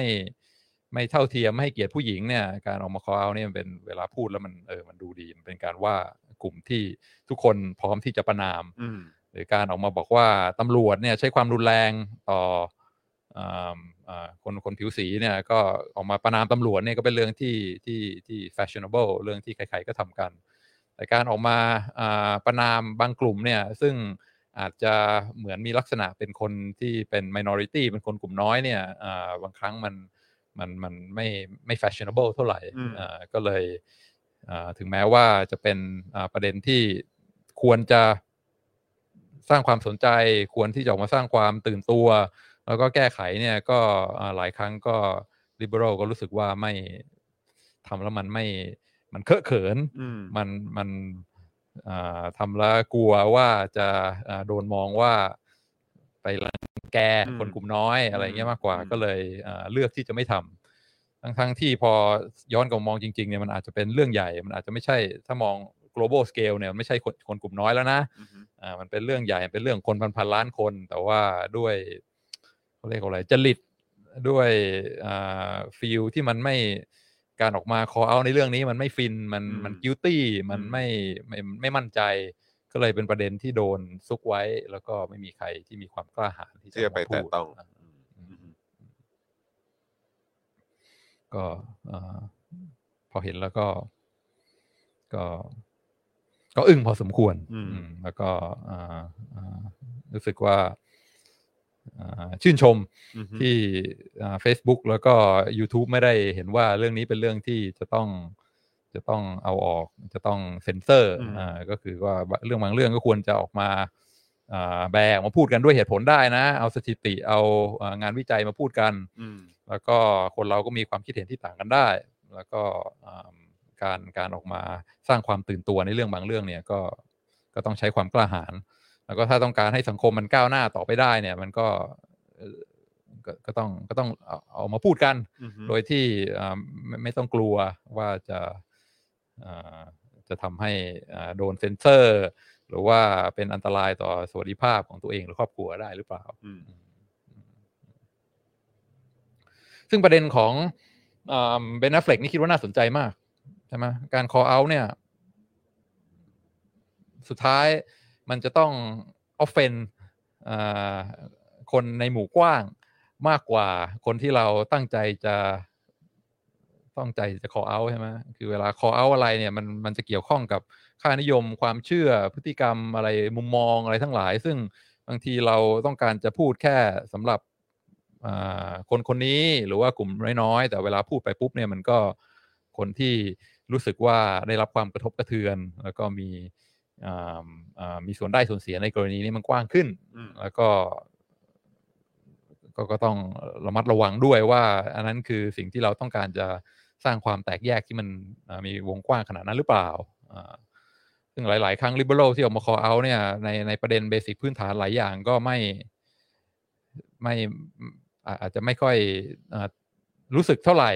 ว่าการ call out ของเขาเนี่ยมันมันมันมันกระทบกระเทือนจิตใจของคนที่มันกว้างขวางกว่าอืมอ่าที่ที่เขาอินเทนไว้แต่แรกใช่ไหมอย่างเช่น กรณีที่บอก white privilege อันนี้เป็นคำที่ ใช้กันอย่างกว้างขวางใช่ไหมอืมบอกว่าเกิดมาเป็นคนขาวเนี่ยมันมีมันมี privilege อืนะมคือได้รับอ่าความเคารพได้รับการยอมรับมีสิทธิพิเศษทางเศรษฐกิจอ่ามีโอกาสทางการศึกษาอ่ามีอ่าอ่าอิทธิพลทางการเมืองที่มันกว้างขวางกว่าคนอื่น เพราะฉะนั้นเกิดมาเป็นคนขาวเนี่ย privilege นะใช่ไหมแล้วก็เป็นเป็นเป็นคำที่ใช้อย่างอย่าง เรียกว่า liberal ก็ก็ใช้กันตลอดเวลาอืมแล้วก็บอกว่าคนขาวต้องตระหนักนะว่าตัวเองนี่เกิดมาเป็นคนขาวเนี่ยมีความมีความมีสิทธิพิเศษมากกว่าคนอื่นนะอ่าต้องรู้สึก guilty รู้สึกผิดในเรื่องนี้ ซึ่ง intention ความตั้งใจคืออาจจะบอกว่าคนที่เกิดมาเป็นผิวสีเนี่ย เวลาเขาโตขึ้นมาเนี่ย หลาย ๆ ครั้งจำนวนมากเนี่ยเขาได้รับโอกาสที่ได้รับโอกาสที่มันอืมมันไม่เท่าเทียมอืมได้รับการอืมทรีตที่มันไม่แฟร์อืม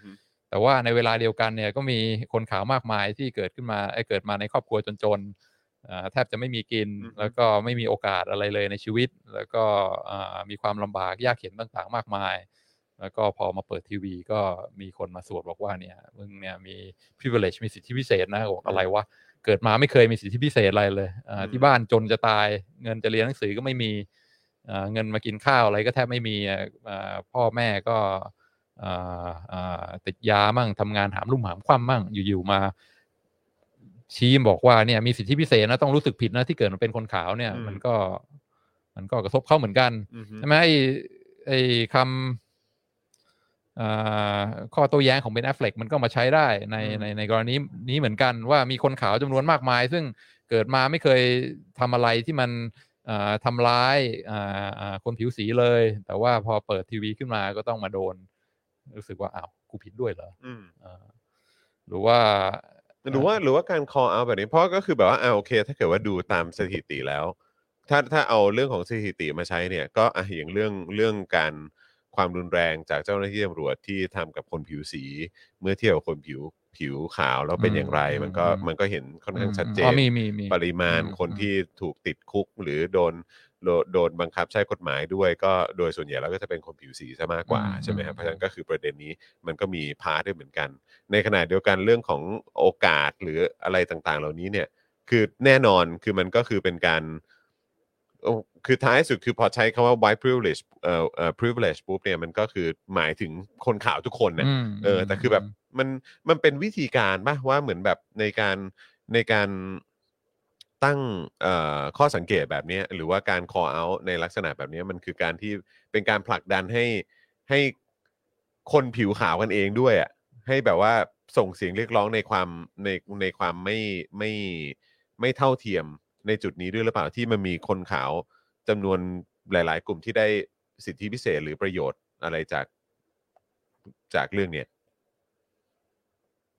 มันเป็นไปได้ไหมฮะว่าแบบว่าเหมือนแบบคือ intention อย่างหนึ่งคือเป็นการแบบว่าเหมือนกดดันว่าเออให้ให้พวกคุณช่วยกันส่งเสียง เพื่อให้เหมือนแบบ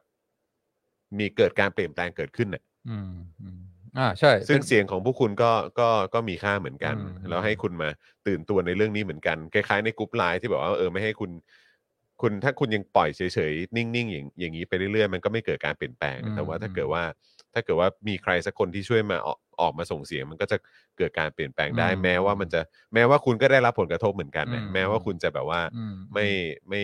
ไม่ไม่ได้ไม่ได้ happy กับสิ่งที่มันเป็นอยู่เหมือนกันนะอืมแต่ถ้าเกิดว่าถ้าคุณยังอยู่นิ่งเฉย คุณยังอะไรแบบเนี้ยโดยที่คุณไม่ส่งเสียงอะไรเลย อืมมันก็ไม่เกิดการเปลี่ยนแปลงหรือเปล่าอืม อันนี้อันนี้เรามองแบบนี้ได้ไหมฮะอืใช่อันบิลมาก็ถูกยังไงฮะ ก็คือว่าแม้จะเป็นอ่าเรื่องเกี่ยวกับอ่า มุสลิมส่วนน้อย แต่ว่าการออกมา call out ก็เป็นเรื่องที่อ่าถูกต้องที่อ่ามุสลิมส่วนใหญ่จะต้องออกมา เพื่ออาผลักดันความเปลี่ยนแปลง อืม ก็เขาเรียกว่าอะไรอะเอ่มผมก็ไม่รู้ว่าบิวมาถูกหรือเปล่า นี่ผมก็ไม่แน่ใจเหมือนกันเพราะผมก็อ่าผมก็ยังไม่อยาก ผมก็ยังไม่อยากฟันธงอะแต่ผมแค่มีความรู้สึกว่ามันคือมันมันเป็นความตั้งใจแบบนี้หรือเปล่าอืมมันเป็นความตั้งใจในลักษณะนี้หรือเปล่าอืมที่ ที่คือพอมีการแบบว่าพูดว่าเนี่ย white privilege เป็นอย่างนี้ปุ๊บเนี่ยสมมุติว่ามีการเปรียบเทียบอย่างนี้นะอืมเออหยิบยกประเด็นของ white privilege อืมขึ้นมาเนี่ยก็คือว่าเออแบบ แม้ว่าจะไม่ใช่พวกคุณน่ะ แม้ว่าพวกคุณจะได้รับผลกระทบเหมือนกันน่ะแต่แต่คุณเองก็ต้องคุณเองก็ต้องออกมาช่วยส่งเสียงตรงประเด็นอืมนี้ด้วยหรือเปล่าอืมเพื่อให้มันเกิดความเท่าเทียมกันอืมอะไรแบบนี้หรือว่าไอ้สิ่งผิดปกติที่มันกำลังเกิดขึ้นเนี่ย ถ้าคุณมา voice ในเรื่องพวกนี้ออกมาด้วยเนี่ย มันก็จะได้เกิดการตื่นตัวและตระหนักแล้วก็อืมมีการหยิบยกประเด็นนี้อืมขึ้นมาถกเถียงกันมากยิ่งขึ้นหรือเปล่ามมมอะไรแบบเนี้ยอืมอืมอืมใช่ถูกต้องอืมอืมก็คือไอเดียก็คืออย่างนั้นอือฮึอ่าก็แม้ว่าอ่าคนขาวส่วนใหญ่ก็ไม่ได้เป็น racist อืมอ่าคนแต่มันที่ก็แต่มันก็กระทบกระเอ่ออืมกระเทือนความรู้สึกอะนะใช่เออ คือจะบอกว่าพวกเหมือนอารมณ์โดนตราหน้าไปแล้วอ่าอะโดนตราหน้าเออไปแล้ว ใช่ไหมพวกนีโอนาซีพวกเอ่ออะไรที่ออกมาอ่า white supremacy ก็เป็นคนขาวส่วนน้อยน้อยน้อยมากอืมแล้วก็ตำรวจที่อ่าใช่ไหมตำรวจส่วนใหญ่ก็เป็นตำรวจดี แล้วก็พยายามที่จะอ่าทำหน้าที่ตัวเองให้ดีที่สุดอืมฮึแต่ตำรวจที่เลวที่เฮี้ยที่อืมไปอ่าอ่า target อืมคนผิวสีแล้วก็รังแกเขาเนี่ยก็เป็น minority แน่นอน minority น้อยๆ มากด้วยอืมฮึใช่ไหมแต่ว่าก็ ถ้าจะ call out แน่นอนก็คนที่จะต้องโดนอ่าได้รับผลกระทบด้วยอือฮึก็คือ คนขาวจำนวนมาก ซึ่งอาจจะเฮ้ยชีวิตนี้ไม่เคยอ่ารังแกเพราะคว่านผิวสี เพราะว่าพอพอแบบพอพูดถึงในเรื่องของไม่ว่าจะเป็นเรื่องของผิวสีเชื้อชาติชนชาติเลยนะคือแบบแล้วพอเปรียบเทียบกับเรื่องตำรวจอย่างเงี้ยก็เลยไม่รู้ว่าเออมันจะเปรียบเทียบกันได้ในลักษณะไหนดี เพราะว่าก็คือ อย่างถ้าเป็นตำรวจอย่างเงี้ยอย่างอย่างมองสถานการณ์ในบ้านเราอย่างเงี้ยตอนนี้ผมก็ผมก็มอง ผมก็มองตำรวจโดยส่วนใหญ่ก็ก็ไม่ได้อยู่ในในทางบวกอยู่แล้วอะอืมอืมใช่ไหมฮะอืมซึ่งเราก็ต้องยอมรับว่ามันก็เหมือนกับที่อาจารย์วินัยบอกเมื่อสักครู่นี้ว่า เออ มันก็ต้องมีตำมันก็ต้องมีตำรวจดีอะอืมต้องมีตำรวจที่โอเคอะอืมมีตำรวจที่ตั้งใจทำงานทำหน้าที่ของตัวเองอยู่แล้วแหละมอะไรแบบเนี้ยมันไม่ใช่ทุกคนแบบเป็นตำรวจเลวหมดหรอกอะไรอย่างเงี้ย แต่คือมันก็ต้องมีอยู่บ้าง แต่คือพอสมมุติว่าเราบอกว่าโอ้โหตำรวจไทยนี่แบบแย่มากอะไรเงี้ยก็คือ เพราะเพราะโดยสถิติหรือว่าภาพที่เราเห็นกันออกมาเนี่ย มันก็อ่าโอเค ใช้คำว่าสถิติอาจอาจจะไม่แฟร์แต่คือแบบภาพที่เราเห็นซะส่วนใหญ่เนี่ยมันก็คือ เราก็สัมผัสได้ว่ามันเป็นอย่างนั้น แล้วแม้ว่าการบอกว่าตำรวจไทยไม่โอเคอย่างเงี้ยแล้วมันไปกระทบกระเทือนจิตใจของตำรวจที่โอเคอะอืมแต่คือ เราไม่ได้เห็นการออกมาแสดงออกในการประนามหรือการการทำการแสดงออกอะไรสักอย่างที่ทำให้เห็นถึงความต้องการที่จะเปลี่ยนแปลงของตำรวจดีๆ เหล่านั้น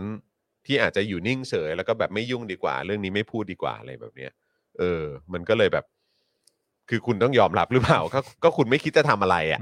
เออคุณคุณไม่คิดจะแก้ไขอะไร หรือคุณแบบคุณอาจจะรู้สึกกลัวก็ได้ คุณอาจจะอืมกลัวก็ได้ว่าเออถ้าเกิดคุณออกมาพูดคุณออกมาเปลี่ยนแปลงแล้ว คุณออกมาพยายามคุณแสดงจะรับผลกระทบในคุณทางก็จะได้ที่ม่เออ ในเรื่องหน้าที่การงานของคุณหรืออะไรพวกนี้อืมด้วยหรือเปล่าอะไรเงี้ยก็คือแบบ คือแบบแบบนี้เราควรจะมองยังไงอะอืมเออคือแบบว่าเหมือนคล้ายๆอ่า white privilege เหมือนกันก็คือแบบอืมพวกคุณได้ช่วยมาส่งเสียง มากมากพอหรือยังอืมที่จะให้อืม ให้มันเกิดการเปลี่ยนแปลงจริงๆเพราะว่ามันอืมก็มีมิติอื่นที่เราก็ต้องนึกถึงด้วยว่าเรื่องเอ่อการค้าทาสเรื่องของอะไรต่างๆ ในอดีตที่ผ่านมาที่มันส่งผลมาถึงปัจจุบันอะไรเงี้ยแล้วแบบว่าพออยู่อยู่ดีๆ ก็จะมาบอกว่าเออแบบเท่ากันเลย อืมันก็ แต่อดีตหรือว่าประวัติความเป็นมามันก็อืมมันก็มีรายละเอียดตรงจุดนี้ด้วยนะ อืมอะไรแบบเนี้ยอืม มันก็เลยแบบมีมีสิ่งที่จะต้องคำนึงถึงอืม มากขึ้นด้วยหรือเปล่าอะไรแบบเนี้ยอืมแล้วอันนี้มันก็เลยอาจจะโยงไปถึงเรื่องของศาสนาเหมือนกันอืมที่แบบว่าอืม บางทีแบบบางคนอาจจะ comfortable หรือไม่ comfortable ที่จะ อืม จะ call out เพราะทัศนคติหรือแนวคิดอืมและอืม และประสบการณ์และอืม และเอ่อสิ่งที่รู้สึกว่ามันกระทบกับ สิ่งที่มันเป็นมา อืม มันอาจจะแต่ละคนไม่เหมือนกันหรือเปล่าอะไรเนี่ยอ๋อดีมากดีมาก อืมเนี่ยคือเห็นเลยนะว่า อืม คนที่มีความช่ำชองเนี่ยแล้วก็เป็น professional จริงๆเนี่ยอืมเวลาแสดงความคิดเห็นนี่ยังไงมอย่างเมื่อกี้นะเดี๋ยวย้อนกลับไปฟังที่จอห์นพูดนะครับครับนี่คือพูดในประเด็นที่มันแบบว่า มีความเสี่ยงนิดหน่อยเนี่ยจะสามารถพูดได้แบบว่าเนี้ยบแล้วก็คือสิ่งที่จอห์นพูดเนี่ย อืม อ่าคือ มันเป็น ความความพิเศษของการการแสดงความคิดเห็นเมื่อกี้เนี่ยคือแบบว่าต้องต้องคนฉลาดเท่านั้นที่ฟังจอห์นถึงจะรู้ว่าจอห์นหมายความว่ายังไงอืมใช่ไหมเอ่อถ้าคนที่ไม่ได้ตั้งใจฟังหรือว่าคนที่ไม่ค่อยฉลาดเท่าไหร่นี่ก็อาจจะไม่เก็ตว่าเอ๊ะจอห์นพูดอะไรกันแน่ติแต่มันแบบว่ามีมันมีมันความมีหมายมันคืออะไราใช่ไหมมันมีอืมมันมีแมสเซจที่ที่อยู่ภายใต้ผิวอืมแล้วก็อ่าสามารถที่จะเรียกว่าส่งสัญญาณสื่อสารกับคนที่ฉลาดคนที่อ่าอ่าตั้งใจฟังได้อืมว่าอ่า ว่าพระจอนต้องการจะพูดอะไรอืมแต่ในเวลาเดียวกันคือมันละเอียดอ่อนไงเรื่องเนี้ยใช่ไหมฮะอ่ามันอ่ามันเป็นเรื่องละเอียดอ่อนแล้วก็คืออ่าแบบว่า เออก็แบบ แต่ถามว่าเราเราเห็นด้วยกับความคิดในลักษณะของการแบบว่าเออความเท่าเทียมกันหลักการอืมพื้นฐานอันนี้อันนี้แบบเราอืมเราเห็นถึงความสำคัญอยู่แล้วแล้วแล้วแล้วสิ่งที่แบบเห็นชัดๆแบบค่อนข้างตรงๆเลยในสังคมเรา ที่มีความคล้ายคลึงกันอย่างเรื่องการพูดถึงศาสนา พูดถึงเรื่องแบบ เอ่อเขาเรียกว่าอะไรเอ่อ racist หรืออะไรพวกเนี้ยอืมไอ้สิ่งที่เห็นชัดมากๆในสังคมเราก็คืออย่างหนึ่งหนึ่งสองอย่างเงี้ยอืมเออมันก็เป็นมันก็เป็นอันหนึ่งที่แบบอืมเป็นตัวอย่างอืมเป็นตัวอย่างอืมแบบว่าเป็นเขาเรียกว่าอะไรอะเหมือนแบบ เหมือนเป็น radiation อะอืมอืมอืมที่ที่อยู่ตรงนี้เหมือนกัน คือแบบว่ามันเป็นอืมของที่อันตรายเหมือนกันในการแตะมอะไรอย่างเงี้ยครับ ครับ ทุกคนก็ต้องเลือกว่าจะอืมว่าจะพูดแบบไหนอืมอ่าแล้วก็ แต่ว่าแต่ชื่นชมที่จอห์นแสดงอืมความคิดเห็นเมื่อกี้แบบเพราะว่าอ่เพราะว่ามันมีอะไรมากกว่านั้น มันมมีอะไรมากกว่าเอ่อในเรื่องของแบบคือจะพูดยังไงอะคือมันมันไม่ใช่มีอะไรที่มากกว่านั้น แต่คือหมายความว่า มันมีเรื่องที่พอพูดถึงประเด็นต่างๆ เหล่านี้แล้วมันก็เลยต้อง concern ใช่ไหมอย่างพอพูดถึงเรื่องศาสนาตรงนั้นปุ๊บก็ บิลมาเองก็ยังต้องมีแบบบอดี้การ์ดแบบยี่สิบสี่ชั่วโมงยี่สิบสี่ชั่วโมง เพราะว่าการแสดงความเห็นที่แม้ว่าจะอยู่บนหลักการหรือแบบอะไรก็ตามแต่คือแบบถ้ามันไปกระทบความรู้สึกปุ๊บเนี่ยอืมมันอาจจะแบบชักปืนออกมายิงกันก็ได้อืมอะไรเงี้ยอืมซึ่งอืมอย่างในสหรัฐอเมริกาก็คือแบบปืนก็เป็นสิ่งที่ถูกกฎหมายอืมแล้วก็คือแบบว่าแบบซื้อปืนง่ายมากอืมอืมแล้วก็คือแบบอืมเออแบบแม้แม้กระทั่งการตรวจสอบแบบประวัติขั้นพื้นฐานอืมเองอืมยังไม่ค่อยได้รับการสนับสนุนอืมจาก แบบว่านักกฎหมายอืมในสหรัฐอืมอเมริกาเลยเพราะฉะนั้นก็คือประเด็นนั้นมันก็แฝงที่เขาที่เขาจะจะกลัวหรือกังวลแล้วเขาก็เลยออกมาเรียกร้องให้เฮ้ยมึงช่วยกันพูดกันหน่อยสิวะเพราะว่าไม่งั้นแบบกูก็จะโดนอยู่คนเดียวอะไรแบบเนี้ยมมเออแล้วในขณะเดียวกันในสังคมของเราไอ้คล้ายๆ ปืนในสหรัฐอเมริกาก็คือออันนี้คือใครแม่งก็ไปแจ้งความอืมก็ได้อืมหนึ่งหนึ่งสองอะไรอย่างเงี้ยอืมเออเพราะฉะนั้นก็คือมันก็มันก็มีความอันคตล้ายรายคล้ายมากคลึงกันอืมแล้วก็อันตรายแล้วก็ไม่แปลกที่แบบว่าที่คนก็จะ ก็ก็ต้องคิดตรงจุดนี้ให้มันละเอียดมากยิ่งขึ้นอะไรแบบเนี้ยอืมครับครับทั้งนี้ทั้งนั้นก็เมื่อกี้ต้องย้อนกลับไปฟังที่จอห์นพูดเมื่อกี้นะครับ โอ้โหแบบชื่นชมมาก น้องชายมันพูดโคตรเนี้ยบเลยว่าโอ้โหแบบว่า โยนโยนระเบิดเข้าใส่นี่แบบว่าโอ้โหจัดการแบบว่าถอดสลักทุกอย่างได้อย่างแบบว่าเนี้ยบแล้วก็โอ้โหนี่คือคือชอบไงว่า เราส่งเราก็พูดให้คนที่ คนที่ฉลาดคนที่อ่าอ่า มีการศึกษาเข้าใจว่าเราพูดอะไร ส่วนคนที่อ่าอ่าไม่ตั้งใจฟังก็ไม่รู้หรอกพูดอะไรอ่าเออยอดมากยอดมากครับชอบชอบฮะครับเอ่อโทษโทษนะครับพอดีเอ่อพี่โอ๊ตพี่โอ๊ตคอมเมนต์เข้ามาอืมนะครับพี่โอ๊ตบอกว่า white privilege มันไม่ได้แปลว่ามีสิทธิสิทธิพิเศษ แต่มันแปลว่าคนขาวสามารถใช้ชีวิตได้โดยไม่ต้องเอา race มาเป็น factor ในการดีลกับสถานการณ์ที่เกิดขึ้น ตรงกันข้าม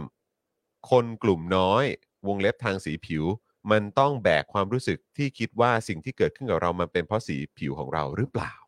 อ่าครับผมอืมนะฮะนี่ก็เอ่อพี่โอ๊ตแสดงความเห็นมาอืมนะครับนะฮะเอ่อคุณเคพีบอกว่าพี่ภูมิใจในตัวนายจอร์ดครับอืมอืมครับก็ อ่าอ่าชอบมากชอบอืมมากที่ที่จอห์นแสดงความคิดเห็นก็อยากจะยกอีกสักตัวอย่างสองตัวอย่าง ได้ครับ เพราะว่าใกล้จะใกล้จะเที่ยงแล้วได้ครับได้อ่าเมื่อกี้จอห์นพูดถึงเรื่อง เรื่องปืนใช่ไหมครับอือฮึซึ่งกำลังเป็นประเด็นใช่ทางอ่าเพิ่งเกิดมีอ่าก็มีแมสชูตติ้ง mass เกิดขึ้นอี shooting กแล้วอะที่ Texas ใช่ไหมอืเด็กเด็กเด็กประถมหรือเด็กอืมอนุบาลผมอืมไม่แน่ใจปฐมปฐมประถมใช่ไหมเสียชีวิตครับคือแล้วแล้วคือที่มันนั่นมากก็คือเด็กอายุใกล้ ๆ กับ ลูกลูกเราด้วยนะอืมเออ ก็คือหลานหลานเป็นเรื่องาจาวิที่ไลที่ที่หลายคนสะเทือนใจมากใช่แล้วก็มีมีการออกมา call out กันเยอะมาก เรื่องอืมอาคนที่สนับสนุนเรื่องสิทธิการอืมการมีปืนอืมอ่ามีมีคลิปอันหนึ่งที่เพื่อนอเมริกันส่งมาให้อืมอ่าไม่แน่ใจคิดว่าเขาเป็นพวกคอนเซอร์ t ทีฟนะแต่เขาส่งอืมคลิปนี้มาให้ก็เลยคิดว่าเอ๊ะมันมีเจตนายังไงที่ส่งมาให้อืมก็เป็นอ่าไปจ้างเด็กมาอายุสิบสามอืม เด็กผู้ชายนะ แล้วก็ยังยังดัดฟันอะไรอยู่เลย แล้วบอกว่าอ้าวเดี๋ยวเราจะทำการทดลองนะอ่าก็เอาเด็กตัวนี้ขึ้นรถไปไปอ่าจอดที่ร้านสะดวกซื้อแล้วบอกว่าขอซื้ออ่าหวยหน่อย ขอซื้อมลอตเตอรี่หน่อยไอ้คนขายก็มองหน้า อายุแค่นี้มาซื้อได้ไงอืมอ่าไปไปไปไม่ขายหรอกอืมอ่าแล้วก็โอเคโทษที ไปจอดที่สะดวกซื้ออีกร้านหนึ่งบอกว่าเออขอ ขอขอซื้อหนังสือโป้หน่อยอืมหยิบหนังสือโป้มาวางไอ้คนขายก็มองหน้าเราบอกว่าไปเลยไม่ไม่ขายให้เรื่องพวกนี้ไม่ได้ยังเด็กอืมเกินไปอ่าไปอีกร้านหนึ่งก็ไปซื้อเบียร์ six pack มาวางอือฮึขอซื้อบอกไหนเอา ID มาดูซิอืมอายุเท่าไหร่สิบสามอ๋อนั่นก็ไปเลยไม่มีทางขายอืมให้ แล้วสุดท้ายก็ไปลงท้ายที่อ่าอ่า gun show อือฮึงานแสดงปืนเออแล้วก็เด็กเดินเข้าไปถือเงินฟ่อนหนึ่งบอกว่าขอซื้อปืนหน่อยอาคนขายก็อ่าพร้อมบอกว่าไหนไหนเอาไหนเออเนี่ยดีเนี่ยน่าจะ good สำหรับ you เอาจ่ายเงินเอาไปได้ แล้วก็บอกว่าอะเนี่ยใช่ไหมเด็กที่เรายังไม่ยอม พร้อมที่จะขายตั๋วลอตเตอรี่หนังสือโป้หรือว่า เบียร์เนี่ยอ่ายังเลือกตั้งอะไรไม่ได้ จะสามารถไปซื้อปืนที่กันโชว์ได้อย่างนี้หมายความว่ายังไงอืมอืมอันนี้ก็เป็นการออกมามา call out ใช่ไหมอืมบอกว่าเฮ้ยมันมีความบิดเบี้ยวในสังคมเรา แล้วก็พวกที่อ่าออกมา advocate อ่าสิทธิในการถือครองปืนเนี่ย ดูดูไว้ซะความอ่าบิดเบี้ยวความไม่ถูกต้องในสังคมเราเนี่ยเป็นยังไงอืมแค่ไหนกลับไปคิดดูซะว่าอืมเราต้องปกป้องอ่าเยาวชนของเรามากกว่านี้หรือเปล่าอื มอืมก็มาดูคลิปก็ อืม สะท้อนใจ แต่ว่าคนที่ส่งมาเนี่ยเป็นคอนเซอร์ a ทีฟอืมอืมผมว่าเอ๊ะมันมันต้องการจะบอกอะไรผมวะอืมผมก็นั่งคิดไปคิดมา ก็คุยกันไปคุยกันมา ก็บอกว่าอ่าก็เข้าใจถึงการ call out ใช่ไหมอันนี้คือการ call out ไม่จำเป็นจะต้องออกมาชี้ว่าคุณผิดคุณอะไรเนี่ย เป็นการเอาเอาตัวอย่างมาให้เอดูตัวอย่างมาให้ดูอืมแล้วก็สะท้อนแล้วก็ยังไงก็ไปคิดเอาเองก็ได้อ่าว่าที่คุณบอกว่าอ่า สิทธิการถือปืนตามรัฐธรรมนูญเนี่ยสำคัญมากเนี่ยมันมันสมเหตุสมผลหรือเปล่าในโลกปัจจุบันอืมอ่าคุยไปคุยมาก็บอกว่าก็สิ่งที่ไม่เข้าใจคือมันเอามาเปรียบเทียบกันได้ยังไงอ่าการถือครองปืนกับหนังสือโป้เนี่ยใช่ไหมหรือการดื่มเหล้าเนี่ยหรือว่าการพนันเนี่ยทำไมถึงเอามาเทียบเคียงกับกับกับการซื้อปืนอืมเพราะว่าคอนเซอร์ a ทีฟเขาก็จะมองว่าเฮ้ยมันมันมันคนละเรื่องกันนี่หว่า เรื่องเล่าก็คือดื่มแล้วก็เมาแล้วก็ไปทำอะไรที่อ่าอันตรายต่อผู้อ่าต่อผู้อื่นใช่ไหมอ่าการพนันอ่าพวกหนังสือโป้อะไรก็เป็นเรื่องอบายมุกอืมแต่ว่าการที่ซื้อปืนเนี่ยมันมันคนละเรื่องกันเขามองปืนเนี่ยเขามองว่ามันคืออะไรมันคือการที่อ่าเด็กผู้ชายยังไม่โตเท่าไหร่ แต่ก็ซื้อปืนขึ้นมาก็เพื่อเพื่อ protect your family ใช่ไหมถ้ามีใครเข้ามาจะมาทำร้ายครอบครัว มีอินทรูเดอร์อะไรเข้ามาก็สามารถที่จะใช้ปืนได้ เพื่ออป้องกันตัวเอง ป้องกันครอบครัว แล้วก็เป็นการฝึกเอาไว้ ไม่ได้จำเป็นว่าจะต้องใช้ แต่ถ้าเกิดสถานการณ์ขับขันขึ้นมา คนที่จะต้อง stand up แล้วก็ป้องกันครอบครัวนี่ก็คือนี่อายุ 13 เพราะฉะนั้นการซื้อปืนแล้วก็การฝึกใช้ปืน แล้วก็การ อ่าอ่าอ่าอ่าอะไรเนี่ยมันมันเป็นเรื่องที่คนละเรื่องกันเอามาเปรียบเทียบกับหนังสือโป๊กับการพนันไม่ใช่ มันคนละเรื่องกันอืมเพราะฉะนั้นการที่ออกมาคอเอาเงี้ยไม่เห็นด้วยเป็นอย่างยิ่งอืมเป็นการเปรียบเทียบที่ที่ที่ไม่สมเหตุสมผลไม่แฟร์เป็นอย่างมากอืมแล้วก็แน่นอนเรื่องที่เกิดขึ้นที่เท็กซัสเนี่ยมันเป็นโศกนาฏกรรมที่ทุกคนเจ็บปวดแล้วก็อ่าไม่รู้สึกแย่มาก แต่ว่า gun owner 99.9%ในอเมริกาเนี่ยก็เป็น gun owner ที่มีความรับผิดชอบอืมแล้วก็อ่าไม่ไม่ไม่ไม่เอาปืนมาทำเรื่องผิดกฎหมายแบบนี้เพราะฉะนั้นคุณจะมาเหมารวมบอกว่าคนที่เป็นเจ้าของปืนแล้วก็ต่อสู้เพื่อสิทธิที่จะถือปืนเนี่ยเป็นพวกเดียวกันกับอ่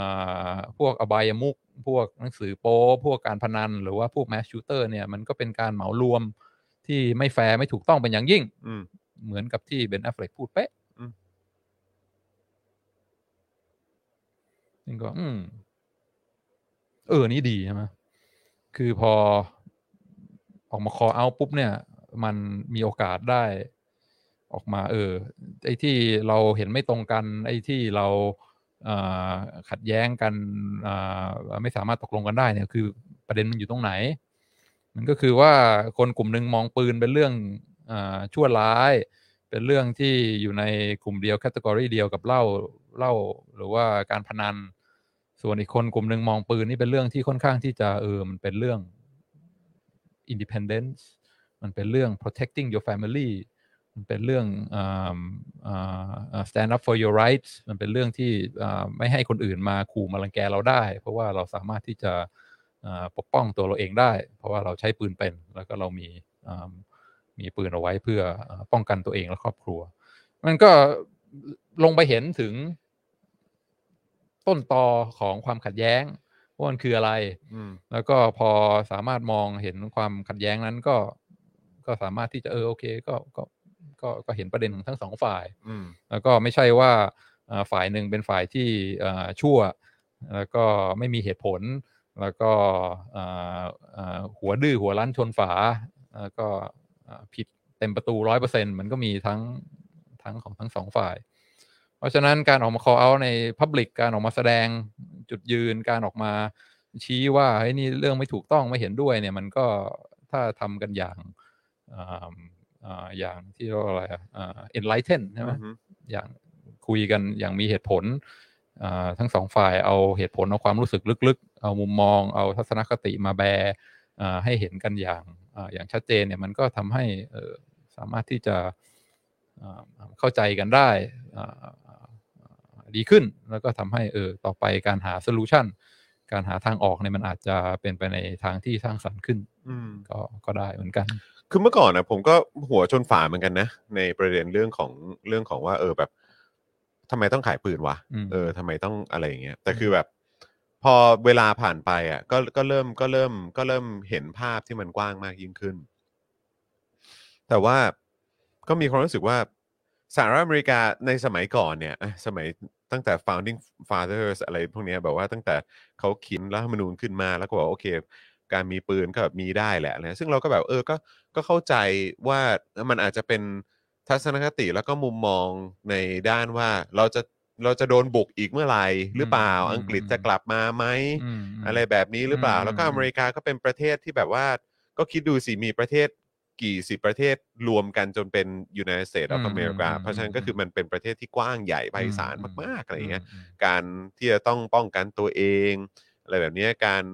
การที่กฎหมายจะสามารถเอ่อคุ้มครองทุกๆ คนได้ในอดีตมันก็คงเป็นเรื่องที่เป็นไปได้ยากอะอืมใช่ไหมฮะแล้วก็ แล้วเมื่อเวลาผ่านไปก็มีแบบเรื่องของอะไร ยุคสมัยคาวบงคาวบอยอะไรก็ว่ากันไปใช่ไหมมันก็มีแบบเออเรื่องแม้กระทั่งแบบกฎหมายในท้องถิ่นท้องที่มันก็ยังไม่ได้แข็งแรงขนาดนั้นอืมเลยเนี่ยอืมโอเคเอ่อตรงพาร์ทนั้นก็พอเข้าใจอะไรเงี้ยที่ว่าทำไมคนคนจะต้องมีปืนเนี่ยแล้วผมก็มีความรู้สึกว่าพอมันมาถึงยุคหนึ่งที่ที่เหมือนแบบเป็นสวิตสปอตแล้วอะเป็นแบบสวิตสปอตที่จริง ๆ แล้วอันเนี้ยก็อาจจะเป็นจุดที่แบบว่า จริง ๆ เราเราลดเรื่องของการ ถือครองอาวุธปืนอะไรพวกนี้ก็ทำได้นะ อืม แต่มันอาจจะข้ามจุดนั้นไปแล้วก็ได้ อืม แล้วพอมันข้ามไปปุ๊บมันก็ถึงจุดที่มันย้อนกลับไม่ได้ อืมอืม เพราะฉะนั้นก็คือเป็นเป็นเรื่องที่การที่จะแบบยึดปืนทุกกระบอกจากจากบ้านของทุกๆคนในสหรัฐอเมริกามันเลยจุดนั้นมาแล้ว มันย่อมเป็นไปไปมันย่อมเป็นไปอ่าไม่ได้และธุรกิจปืนหรืออะไรต่างๆ มันก็มันก็มันก็ขยายไปไกลมากอืมเทคโนโลยี ซึ่งก็จริง ๆ มองอีกมุมหนึ่งว่าอาจจะดีก็ได้ที่มันทำให้แบบว่าเหมือนแบบ เออมีเทคโนโลยีที่มีความปลอดภัยมากยิ่งขึ้นไหมอืมเออมีเทคโนโลยีที่มีประสิทธิภาพมากขึ้นไหมอืมจากการที่ที่เอ่ออุตสาหกรรมปืนมันเติบโตขนาดนี้ก็อืมก็อาจจะเป็นผลผลบวกก็ได้ แล้วก็แล้วก็เข้าใจในพาร์ทที่แบบว่าการบอกว่าเออมันจะต้องป้องกันตัว เพราะว่าเอ่อเรื่องของเอ่อคุณภาพหรือว่าความปลอดภัยที่ที่จะไปไว้วางใจใน ในในเอ่อรัฐบาลตำรวจใน100%อะไรพวกเนี้ยมันก็อาจจะเป็นเรื่องอืมเรื่องที่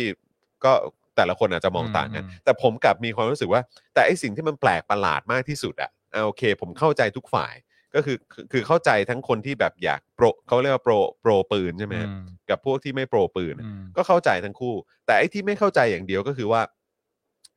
มันทำไมอย่างไอ้กฎหมาย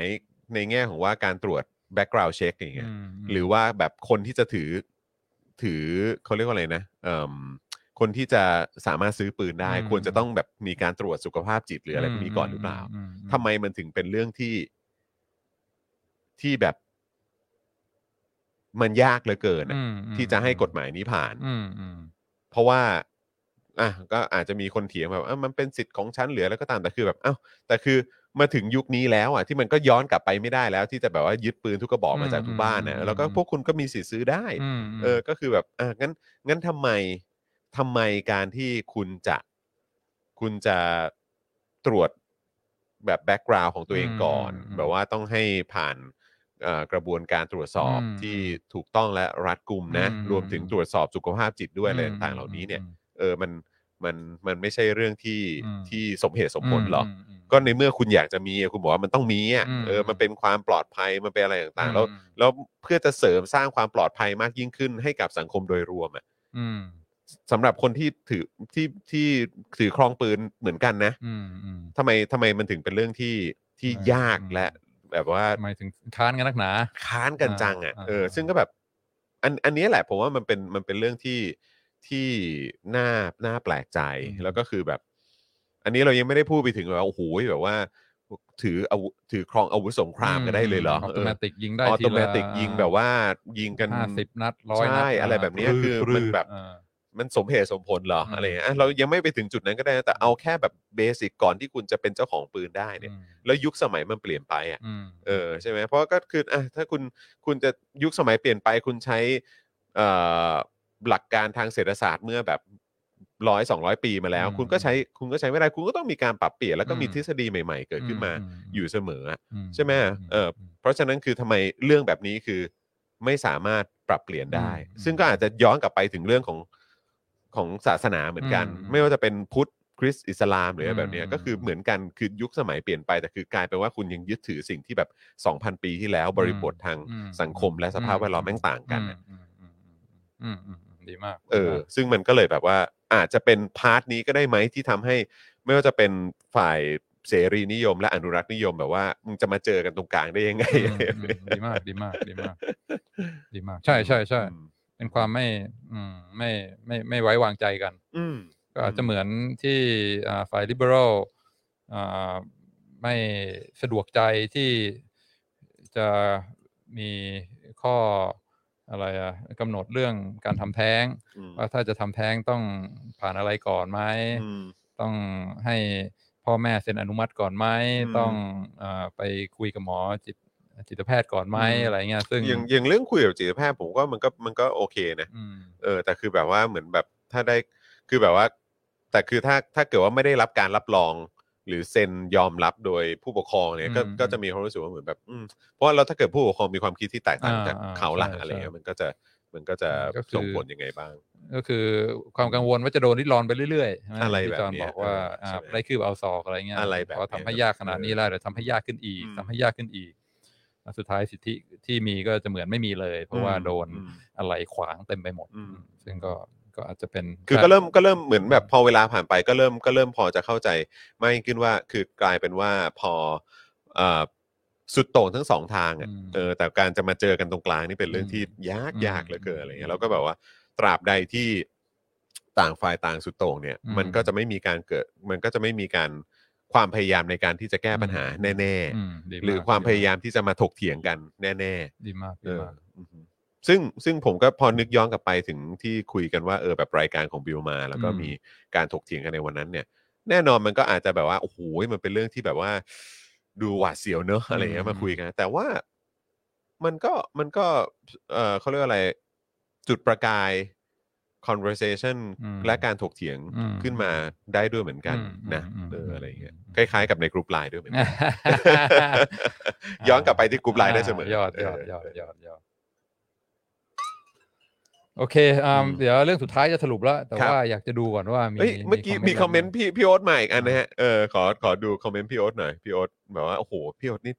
ยังยังยังไม่นอนนะเนี่ยพี่โอ๊ตบอกว่าสิ่งที่อาจารย์เสนอมันคือการดีเบต เท่ากับการถกเถียงกันอย่าง civilized อะแต่เดี๋ยวนี้มันเหมือนการลากคนมาแขวนกันในทวิตเตอร์มาประจานมากกว่า ไม่ได้คิดว่าอันไหนเดียวกัน แต่แค่มีความแตกต่างกันมากอืมเออนี่คือการ call out ที่แบบว่าไม่ไม่สร้างสรรค์จริงอืมเออ เดี๋ยวนี้ ก็เข้าใจพี่โอ๊ตเลยครับอืมเออนะเพราะว่าก็คือเราได้เห็นหลาย ๆ ตัวอย่างเกิดขึ้นในโซเชียลมีเดียจริงๆไอ้คำว่าแขวนเนี่ยอืมเออไอ้คำว่าแขวนกับแขควอนแล้วก็เอาประเนี่ยจานเนอะอ่าเออแขวนกับคอเอามันอืมมันต่างกันเหลือเกินนะนะฮะอืมเออครับผมแล้วถ้าเกิดว่ามันมันมีพื้นที่ในการถกเถียงกันได้ ซึ่งก็แปลกมากด้วยนะ เพราะว่าในยุคสมัยนี้ก็เป็นยุคสมัยของเทคโนโลยี แพลตฟอร์มโซเชียลมีเดียคุณสามารถถกเถียงและดีเบตกันได้อืมเยอะแยะมากมาย อืมมันแลกเปลี่ยนความคิดเห็นกันก็ได้ถกเถียงกันก็ได้เอออม อย่าง civilized นะอืมเออในพื้นที่มันมีเต็มไปหมดอะ Clubhouse อืม Space เออแบบ Zoom เปิดเป็น public ก็ได้ อะไรอย่างเงี้ย StreamYard ถกเถียงกัน อ่าอย่างนี้มันก็เกิดขึ้นได้แต่คือแบบว่า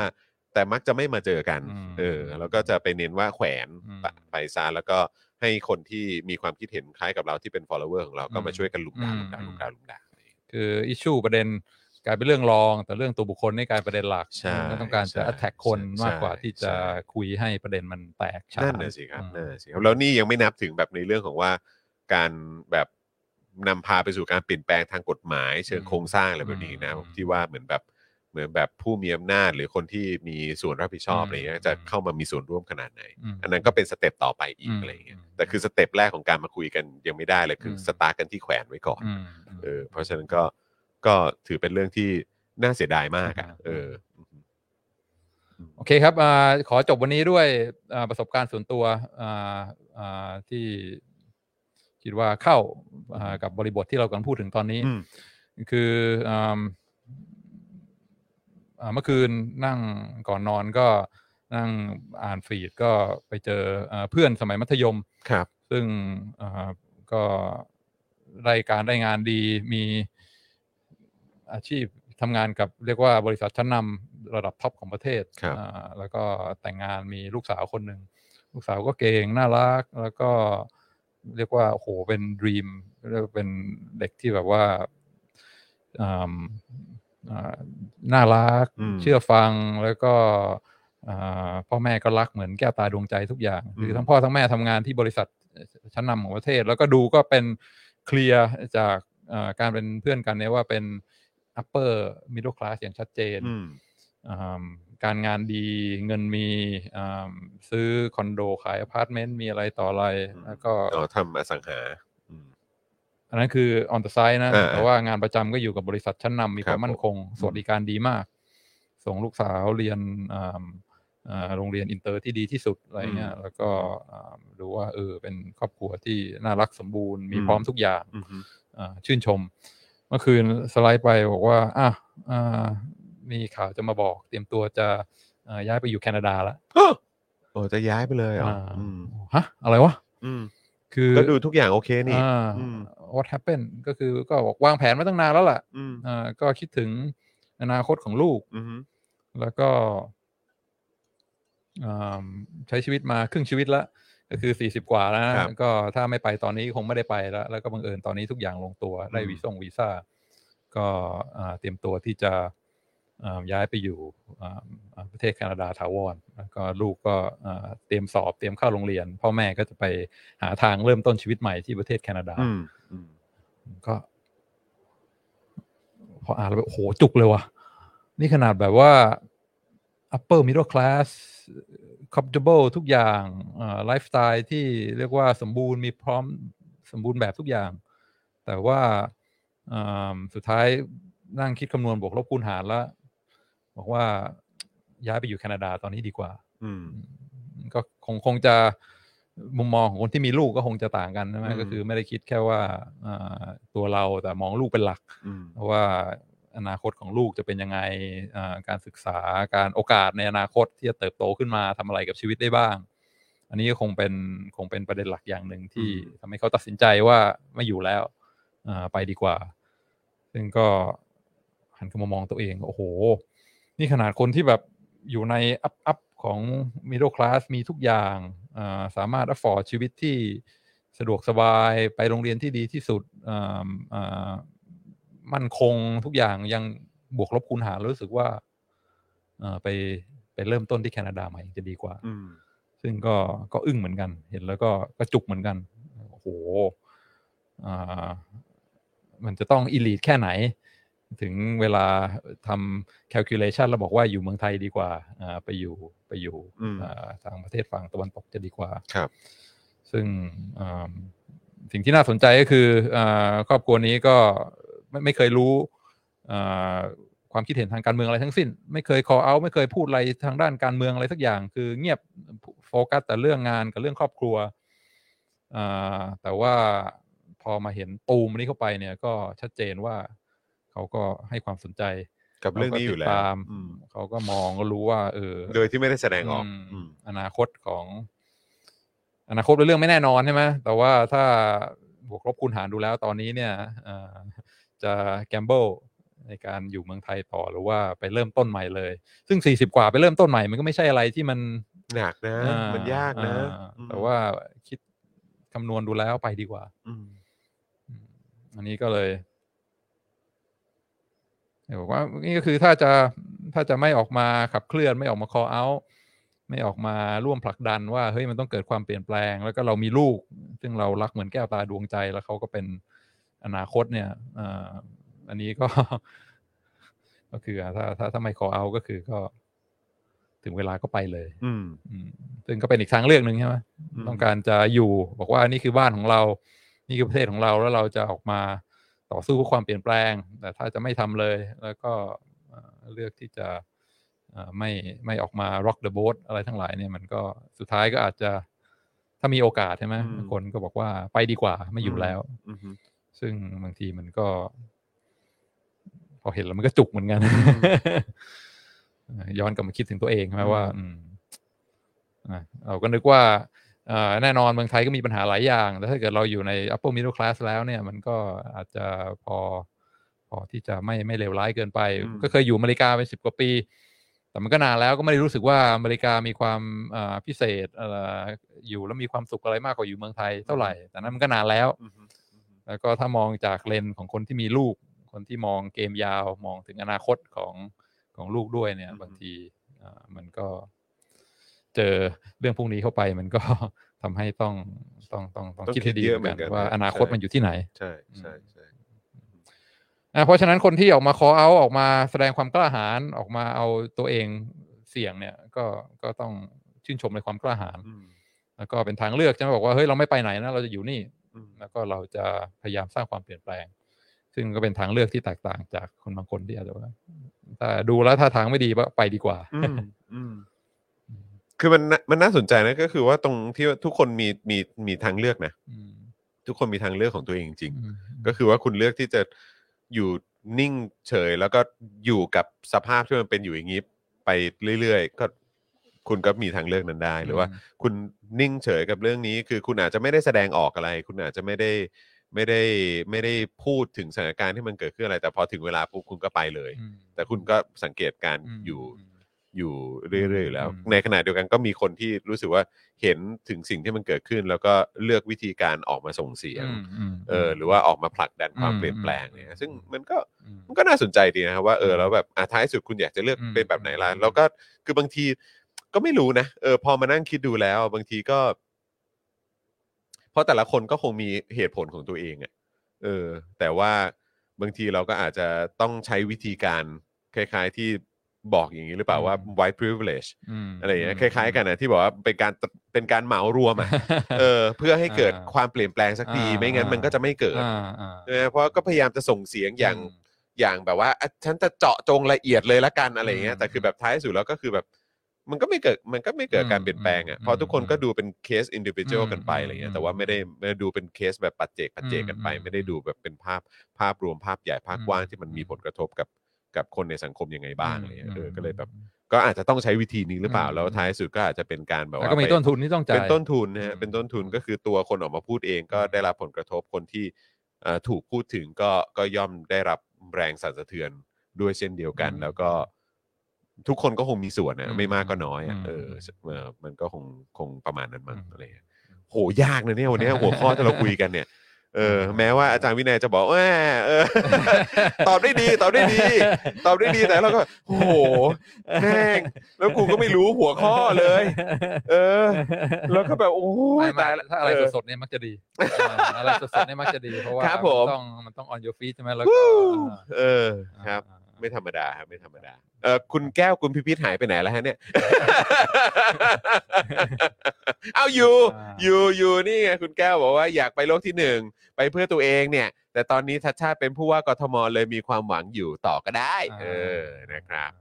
ความหวังเออสำคัญมากครับ ใช่ใช่ใช่อย่างน้อยก็ยังพอเห็นแสง พอเห็นว่า เออ มันมีโอกาสนะที่จะไปในทางที่ดี เออครับ ผมเฮ้ยแต่ผมว่าน่าสนใจมากเลยนะ คือ ผมไม่รู้ผมอาจจะได้แรงบันดาลใจจากหนังสือที่คุณชาชาติแนะนำก็ได้อืมเออ คือก็เลยแบบมี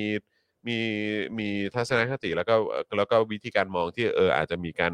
จูนมีการปรับอะไรนิดหน่อยอะไรอย่างเงี้ยอืมเออแล้วก็แบบพออ่านไปแล้วเออมันก็น่าสนใจดีนะอะไรอย่างเงี้ยเออแบบถ้าเราอยากจะขับเคลื่อนการเปลี่ยนแปลง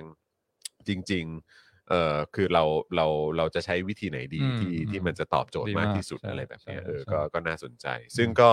เออมันชื่อชื่อชื่อหนังสือว่าอะไรอีกทีนะ think Think think again Again think again อ่านนะครับเผื่อคุณผู้ชมสนใจนะครับ ก็ลองไปไปหาซื้อดูได้ สั่งออนไลน์ดูก็ได้ครับนะฮะแล้วก็แล้วก็คือผมเชื่อว่าหลาย ๆ คนเนี่ยอย่างเนี่ยเอ่อคุณแก้วก็เพิ่งพูดไป แล้วก็คุณผู้ชมหลายท่านก็ก็พูดมาเหมือนกันว่าเออแบบ ตัวคุณชัดชาติเองก็ก็เป็นดูเป็นแรงบันดาลใจใช่ไหมฮะที่ที่ดีอะไรอย่างเงี้ยแล้วก็ดูแบบทำให้เกิดความหวัง เกิดความรู้สึกแบบว่าเออแบบมีมีกำลังใจมากยิ่งขึ้นอะไรแบบเนี้ยแล้วอันนี้มันก็เป็นวิธีการอย่างหนึ่งที่ที่เขาเลือกใช้ใช่ไหมครับเออแล้วก็แล้วก็หรือว่าทัศนคติมุมมองเอ่อวิธีคิดแบบนี้อะไรเงี้ยแล้วแล้วแล้วแล้วท้ายที่สุดมันก็มันก็ส่งผลออกมาทำให้ทำให้มีคนแบบแบบเอ่อมีกำลังใจมี อืม มีแรงศรัทธา มีความเชื่อมั่นในอนาคตมากยิ่งขึ้นอืมไม่แน่ถ้าถ้าอืมเราหยิบอันนี้มาปรับใช้กับเรา มันอาจจะเพิ่มทัศนคติที่มันอืม ที่มันที่มันกว้างมากยิ่งขึ้น อืม แล้วทำให้เราไม่ไม่ไม่ท้อแท้กันมากเกินไป แล้วดูสิ้นหวังกันมากเกินไปอืมด้วยเหมือนกันอะไรแบบนี้นะครับนะฮะคุณเอสบอกว่าการพูดหรือ ไม่เป็นสิทธิส่วนบุคคล แต่การพูดหรือไม่พูดมันก็มีผลตามมาของมัน ซึ่งก็ต้องยอมรับผลของการเลือกนั้นอ่าเป๊ะครับถูกต้องเป๊ะใช่มากครับทุกอย่างเป๊ะมีมากต้นทุนครับ ใช่อ่านะครับอ่าคิดให้ดีว่าจะจ่ายไม่จ่าย เออครับ คุณเคนบอกว่าผู้นำถ้าให้ความหวังได้ก็เป็นเรื่องที่ดี แต่ไอ้ที่นำนำอยู่ 8 ปีนี่ เฮ้อ ด้านด้านด้านเอ่อขอดูด้านบนนิดนึงนะครับพี่พี่ใหญ่เออเนี่ยเนี่ยเนี่ยของคุณมิแรดวอลฟ์บอกว่าจริง ๆ ประชาชนเยอะกว่าเสมอแค่ช่วย ๆ กันออกมามีพลังในตัวแต่บางคนไม่แคร์หรือไม่ aware ว่ามีอ่าครับผม เอ่อส่วนคุณโซฮอตบอกว่าดูเหมือนครอบครัวนี้จะไม่กะทิใช่ไหมครอบครัวครอบครัวที่ที่ย้ายไปแคนาดาเนี่ยเอออ่านะครับไม่รู้เลยครับ ไม่รู้เลยเออคืออันนี้ไม่ก็จะมีรู้ บางคนที่ไม่ไม่ไม่แสดงออกข้าใกเลยอ่าไม่ไม่ไม่ไม่แตะต้องหรือไม่แสดงความเห็นเลยนะครับนะฮะคุณบุญเสริมบอกว่าปืนเสรีก็ดีนะ อย่างน้อยๆ ก็ทำให้ทหารไม่น่าจะกล้ายึดอำนาจอ่าครับผมนะฮะเอ่อ แต่ว่าเราก็ต้องไม่ลืมด้วยนะว่า check and balance ของสหรัฐอเมริกาอืมค่อนข้างมีประสิทธิภาพ อืมก็ต้องยกให้จุดนั้นด้วยเหมือนกัน แล้วก็การรู้หน้าที่อืมเอ่อของของอืมแต่ละคนเนี่ยอืมมันก็อืมเขาก็ให้ความสำคัญในจุดนี้ อืมความรับผิดชอบในอืมหน้าที่ของตัวเอง อืม และเคารพในในหน้าที่ของตัวเองมเป็นเรื่องสำคัญมาก ๆ นะครับนะฮะ ทุกคนต่างต้องรับผิดชอบในการกระทำของตัวเองเหมือนกัน ที่ต่างกันมีแค่การรับรู้และความเข้าใจว่าตัวเองรับรู้และเข้าใจว่าตัวเองกำลังรับผิดชอบกับอะไร และจะเป็นยังไงต่อไปโอ้โหครับผมโอ้โหแหม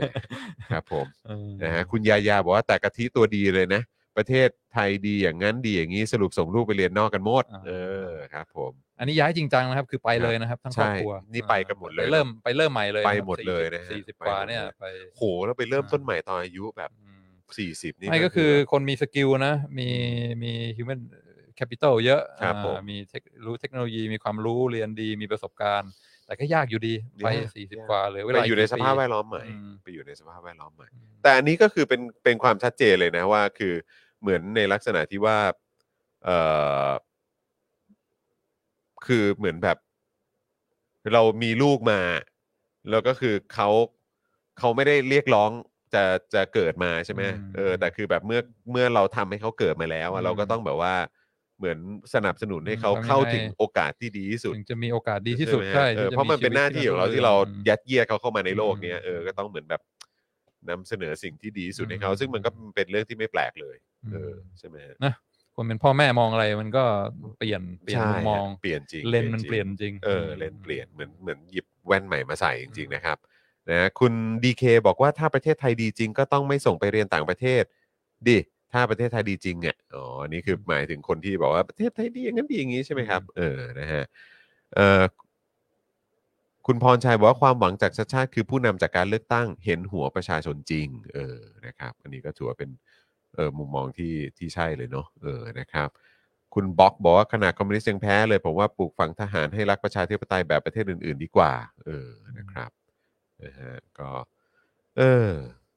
คุณคุณทวีถามว่าเออแล้วแบบนั้นจะแปลว่าครอบครัวนั้นนอนหลับทับสิทธิ์หรือเปล่า แต่คิดว่าคงไม่นะ ก็คือหมายความว่าคือถึงเวลาเลือกตั้งเขาก็ไปแหละอ่าเออแต่เพียงแต่ว่าการแสดงออกในอ่าพื้นที่พื้นที่สาธารณะใช่คือเขาไม่ได้ทำก็ใช่แค่นั้นเองนะครับ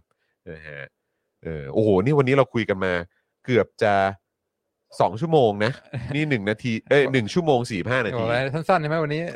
โอ้โหไปๆไม่ธรรมดาๆครับคุณผู้ชมไม่ธรรมดาจชั่วโมงริงแล้วๆเออนะครับนะแต่สนุกนะอ่าแม้ว่าจะขอบคุณตื่นเต้นนะครับเออตื่นเต้นนะคุณผู้ชมเสียวเสียวๆนะครับใช่ครับอ่าใช่ครับอ่าแต่ว่าแต่ว่าก็อยากให้คุณผู้ชมถ้าถ้าใครที่อาจจะไม่ได้ฟังตั้งแต่ต้นเนี่ย ก็อยากให้อยากแนะนำให้ลองย้อนกลับไปฟังตั้งแต่ต้นเอ่อเหมือนกัน เพราะว่ามันก็มี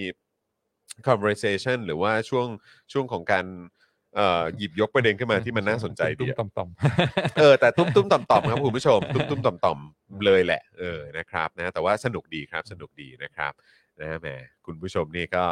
เออเป็นเป็นยังไงบ้างต้องเติมพลังเข้ามาให้กับพวกเราด้วย อ่า เติมพลังเข้ามาทางบัญชีกสิกรไทยนะครับ 0698975539 หรือสแกนเคอร์โค้ดนะครับคุณผู้ชมครับ เติมพลังเข้ามาหน่อย เดี๋ยวผมจะน้อยหน้าพี่โรซี่อ่าเออนะครับแหมวันที่พี่โรซี่มานี่โอ้โหแหมคุณผู้ชมเติมพลังเข้ามาแบบจัดหนักจัดเต็มเลยนะครับก็มาเติมให้วันที่ผมมาเป็นพิธีกรด้วยนะนะครับนะแล้วก็เดี๋ยวช่วงเย็นวันนี้นะครับคุณผู้ชมก็เดี๋ยวจะได้เจอกับผมนะครับคุณปาล์มครูทอมด้วยนะครับแล้วก็พี่ใหญ่นะครับเดี๋ยวก็จะเอ่อมาอยู่ใกล้ชิดกับพวกเราเช่นเคยแซ่บแน่นอนแซบแน่นอนแซบแน่นอนนะครับเออแล้วก็ใครที่ยังไม่ได้ดูเจาะข่าวตื้น นะฮะตอนใหม่ล่าสุดเนี่ยก็เอ่อฝากคุณผู้ชมไปติดตาม โอ้สุดดูยอดย้อนหลังมากกันด้วยสุดยอดเพิ่งมามาก เมื่อวันศุกร์ที่ผ่านมา อ่าเรื่องกทมนะครับ โอ้ยมีหลากหลายเรื่องเลยแหละ อ่า เออนะครับ อันนี้คุณเอสบอกว่าเติมให้อาจารย์วินัยก่อนนะโอ้ได้เลยครัขอบคุณครับบดีเลยครับขอบคุณดีเลยครับครับ ขอบพระคุณมากๆเลยนะครับ คุณวราวราดิเมียร์ปูตูนะครับ บอกว่า คิดถึง คิดถึง 8 ปีที่แล้วหรือเปล่านะครับอาชีพศิลปะกำลังมีงานทำเฮ้อนะครารับดิเมียร์ปูตู่เออครับผมแหมเออครับผมทถ้ามีตัว S อยู่ข้างหลังนี่จะดูดีมากเลยนะฮะ ชื่อเนี้ย ฮะ โอ้นะฮะคุณดีเคบอกว่าสงสัยต้องพาพี่โรซี่กลับมาอีกแล้วเออครับ ผมอันนี้เอ่อพี่ใหญ่เอ่อพี่ใหญ่โพสต์ป่ะหรือว่าหรือว่าเอ่อพี่ดำใช่ไหมเออนะครับนะขอบคุณพี่ดำด้วยนะครับ แปะลิงก์เอ่อเดเอ่อเจาะข่าวตื้นตอนใหม่ล่าสุดไว้ให้แล้วนะครับไม่ว่าจะเป็นทาง Facebook แล้วก็ ได้ YouTube ความรู้ดีมากครับ ใช่ ใครสนใจไปดูกันได้นะครับนะฮะเออคุณอาร์ตี้บอกว่ากำลังย่อยทั้งหมดเพื่อไปอะไรนะครับเออขยายเหรอครับเออหรือว่ายังไงนะครับอะติดตามกันได้นะครับคุณผู้ชมครับนะฮะแล้วก็เดี๋ยวเอ่อครั้งหน้ายังไงผมก็จะ ต้องให้อาจารย์วินัยบอกผมล่วงหน้าแล้วแหละนะว่าอาจารย์วินัยจะคุยเรื่องอะไร ไม่งั้นนี่ผมจะต้องมาตุ้มตุ้มๆต่อมต่อมๆในเช้าวันจันทร์แบบนี้จอยแบบว่าเออเลือกคำพูดด้วยความโอ้โหนะฮะเพราะพูดอะไรในออนไลน์ครับแต่มันก็จะโปรอยู่จริงๆตลอดโปรไปจริงๆครับอ่านะฮะพูดอะไรในออนไลน์มันก็จะอ่าจะอยู่ในอินเทอร์เน็ตตลอดไปนะครับ เพราะฉะนั้นก็ต้องแบบว่าระมัดระวังพอสมควรนะครับ แต่เข้มข้นสนุกดีนะครับ ถ้าคุณผู้ชมชอบก็เอ่อใครดูอยู่ทาง Facebook ก็ส่งดาวเข้ามาได้นะครับนะหรือว่าเติมพลังเข้ามาให้กับพวกเราทั้งคุณผู้ชมที่ดูอยู่ทาง YouTube แล้วก็ Facebook ผ่านทางบัญชีกสิกรไทย 0698975539 หรือสแกน QR code ก็ได้นะครับนะฮะแล้วก็นอกจากนี้อย่าลืมนะครับคุณผู้ชมช่วยกันเช็คสถานะการเป็น member supporter กันด้วยนะครับแหมอาจารย์วินัยมาทีไรได้เห็น เอ่อเครื่องหมายด้านหลังชื่อ ตัว S นี่แบบว่าเออ ชื่นใจมากนะครับ ข้างบนคอมเมนต์ของคุณผู้ชมแต่ละท่านแล้วเนี่ยโอ้โหก็ชื่นใจทุกๆครั้ง เพราะฉะนั้นฝากคุณผู้ชม เช็คสถานะการเป็น member การเป็น supporter กันด้วย ถ้าหลุดกันออกไปก็รบกวนเอ่อรบกวนนะครับ สมัครกลับเข้ามาด้วยละกันนะครับนะฮะเอ่อ คุณทวีบอกว่าสนุกมากค่ะ แต่ถ้าอาจารย์ใส่สีหน่อยจะมันกว่านะคะเอออนนี้คืออะไรใส่ครับสีนี่คือเสื้อหรือว่ายังไงฮะ โอ้เพราะว่าคือแค่หัวข้อหรือว่าประเด็นที่อาจารย์หยิบยกขึ้นมานี่ก็อื้อหือคุณผู้ชมนะครับ คุณพักกมลนี่ไงเช็คค่ะอ่าหลุดนะครับ คุณพักกมลอ่านะฮะโลโก้หายนะครับ คุณผู้ชมนะครับ คุณเอ่อคณนัทใช่ไหมครับนะฮะก็มาแล้วนะ เช็คเช็คก็ขึ้นอยู่นะครับ นี่นะฮะอ่า คุณอมรเทพนะครับ บอกว่าเอ่อเติมได้แค่แบบเป็นสมาชิกได้เลยครับ ยินดีครับผมขอบพระคุณมากครับ คุณเอสเปรสโซก็เช็คด้วยเหมือนกันนะครับนะฮะเอ่อคุณอะไรนะ โอ้โห คุณ X ควายอะไรสักอย่างเนี่ย ก็ตั้งรายการใหม่ไปเลยสิคะ วินัยคนใจเหล็กแข่งกับวาสนาอารวาสโอ้โหวินัยคนใจเหใจล็กเหล็กโอ้โหใจเหล็กครับ เออ อันนี้คือใจนะฮะแข็งหรือใจดำหรืออะไรครับอ๋อครับผมนะฮะอ๋อเมื่อกี้คุณเอ่อทวีใช่ไหมก็คือหมายความว่าคือให้ออกฤทธิ์นะฮะให้ออกฤทธิ์เออให้ออกแบบใส่ใส่ความแซบนะใส่ความแซบเออนะฮะความความดูเดือดเข้าไปหน่อยเออนะครับ คุณเนสสวัสดีนะครับ คุณเนสบอกว่าเออยังอยู่ค่ะ คุณชัยมงคลนะฮะซัพเพอร์เออ supporter ตลอดไปโอ้ยขอบคุณครับนะฮะคุณไมเคิลนะครับก็เอ่อคุณไมเคิลเมื่อกี้บอกว่าอะไรยังอยู่แหละอ่าโอเคนะครับนะฮะถ้าใส่สีกลัวอาจารย์จะเดลี่ออนสารเลยฮะโอ้โหครับผมนะฮะคุณมาร์คบอกว่าเป็นกำลังใจให้ครับ และขอเช็คครับอ่านะครับคุณมาร์คเออเหมือนโลโก้จะหายไปนะครับอาจอาจจะหลุดแบบ แบบแบบไม่รู้ตัวนะครับ ซึ่งเกิดขึ้นได้ครับ แต่ว่าถ้าเกิดว่าเช็คแล้วหลุดไปก็รบกวนสมัครกลับเข้ามาด้วยนะครับ คุณเลียวนี่ชอบนะครับ วินัยใจเหล็กนะครับนะฮะอาจจะต้องเป็นชื่อรายการใหม่เลยว่าเนี่ย วินัยใจเหล็กเออนี่ถึงอะไรนะอะไรบุญเพ็งหีบเหล็กใช่ไหมโอ้โห โอ้โหแหม reference แต่ละอย่าง โอ้ครับแหมรุ่นไหนละเออ reference อาจารย์นี่โอ้โหรุ่นไหนไม่ครับไม่รู้จักเลยมันบ่งบอกนะฮะบ่งบอกความได้โทรฮะเออครับผมความวินเทจเออนะครับ อะโอเคคุณผู้ชมครับนะฮะก็นี่กำลังจะ 2 ชั่วโมงแล้ว เดี๋ยวอาจารย์วินัยมีสอนต่อไหมป่ายอะนี้ไม่มีครับวันนี้ไม่มีไม่มีวันนี้ chill นะครับวันนี้ chill อาจารย์วินัยก็ยังได้พักหน่อยนะครับนะฮะอะยังไงก็เดี๋ยวกลับมาติดตามกันได้ช่วง5โมงเย็นโดยประมาณวันนี้กับ Daily Topics แล้วกันนะครับ แล้วก็เดี๋ยวมาลุ้นกัน ว่าครั้งต่อไปที่เราเจออาจารย์วินัยเนี่ยเราจะได้รู้หัวข้อกันก่อนหรือเปล่า นะครับนะซึ่งลุ้นส่วนตัวผมเองด้วยนะครับนะฮะเราจะได้แบบพอมีเวลาได้ไปเตรียมตัวบ้างนะครับนะฮะเดี๋ยวเดี๋ยวคอยติดตามแล้วกันนะครับนะฮะอะวันนี้ขอบคุณอาจารย์วินัยมากนะครับขอบคุณนะฮะครับโอ้โหเข้มข้นสุดๆนะครับแล้วก็เดี๋ยวรอบหน้ากลับมาเจอกันยังไงแฟนๆใครที่ ตามมารับชมกันหรือมาฟังกันทีหลังเนี่ยก็อย่าลืมไปติดตามฟังย้อนหลังแบบเต็มๆกันด้วยนะครับนะฮะขอบคุณคุณมาร์คด้วยนะครับนะแหมหลุดไปก็สมัครกลับเข้ามาเลยนะครับ ขอบพระคุณมากๆเลยนะครับนะฮะอาจารย์วินัยฝากอะไรถึงแฟนๆหน่อย เออนะครับเออกับการเป็น member การเป็น supporter แล้วก็ขอบวคุณนะครับที่เข้ามารยกรด้วย ที่เข้ามาเป็นกำลังใจนะครับ แล้วก็คอมเมนต์หรือว่าอะไรก็มี ประโยชน์มากครับผม ทำให้เรารู้สึกว่าเออมีเอ่อถ้าถ้ามีอะไรที่พูดที่ยังไม่ครบถ้วน เออ หรือว่ามีประเด็นอะไรที่ควรจะอ่าคิดให้ลึกซึ้งกว่าก็ได้คอมเมนต์เนี่ยครับที่ช่วยครับผม ก็ก็ขอบคุณสำหรับอืมการติดตามอ่า ทุกคนนะครับครับผมครับนะฮะขอบคุณอาจารย์วินัยด้วยนะครับ วันนี้หัวข้อที่เราคุยกันสนุกมากๆ แล้วก็น่าสนใจมากๆด้วยนะครับ ส่วนวันนี้สำหรับเอ่อ Daily Topics Exclusive ของเราในช่วงเช้านี้หมดเวลาลงแล้วนะครับ เดี๋ยวเจอกันตอนเย็นย้ำอีกครั้ง5โมงเย็นโดยประมาณนะก็ประมาณ5โมงครึ่งอะไรแบบนี้แหละครับนะเดี๋ยวรอดูแล้วกันนะครับว่าอ่าหนุ่มๆนะครับที่จะมาร่วมรายการของเรานี่เขาจะมาถึงกันกี่โมงถ้ามาไวมาเร็วก็เดี๋ยวเราอาจจะได้สตาร์ทรายการกันเร็วขึ้นนะครับนะวันนี้หมดเวลาแล้วนะครับนะผมจอมินยูนะครับอาจารย์วินัยวงศ์สุรวัตรนะครับ แล้วก็พี่ใหญ่สป็อคดักทีวีนะครับ วันนี้พวกเราลากันไปก่อนนะครับ สวัสดีครับ สวัสดีครับสวัสดีครับ Daily Topic กับจอห์นวิญญู